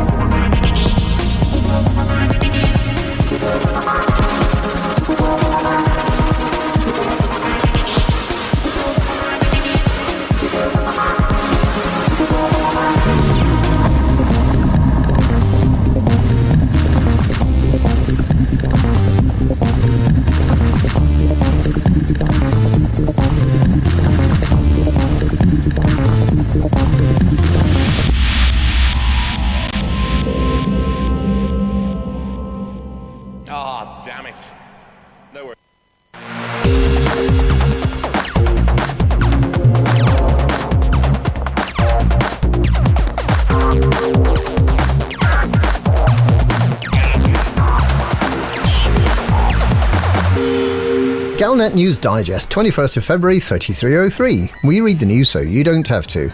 In this week's news, cover your tracks with MetaDrive. SDC docking controller bribe scandal. The best is yet to come. Cover your tracks with MetaDrive.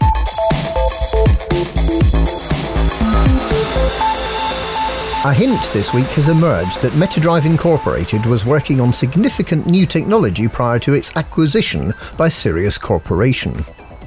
The document, which was apparently leaked from the extensive audit carried out last year by Big Six, mentions something called wake suppression.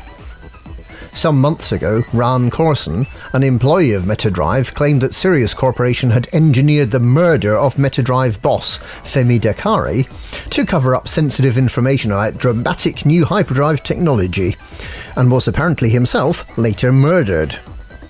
Big Six found that MetaDrive's affairs were broadly in order. But for those hoping for a dramatic new wake cloaking technology from a hyperdrive company enmeshed in multiple leaked stories about new hyperdrive features, there was terrible disappointment waiting. Sirius Corporation has clarified that the wake suppression feature mentioned in the audit report is in fact about specialist sleeping pills to prevent passengers from regaining consciousness too early during long haul flights. SDC docking controller bribe scandal.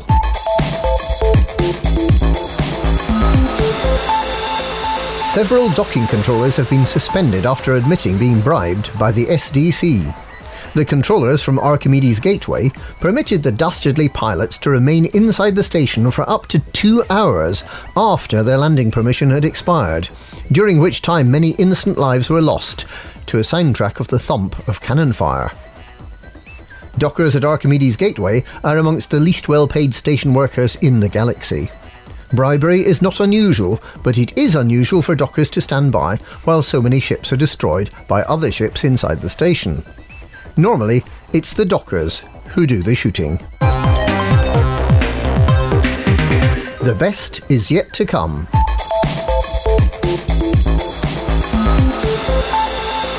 Exciting new ship upgrades are coming soon. Those second and third seats in the cockpit could soon have a use, as the pilot's hollow friends can be invited to hologrammatically sit in the comfy leather upholstery to give the pilot a helping hand with those awkward turrets and ship launched fighters.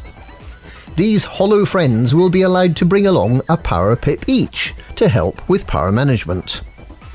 The hologram gunnery officer will be given a controversial third person external panoramic view of the area around the ship.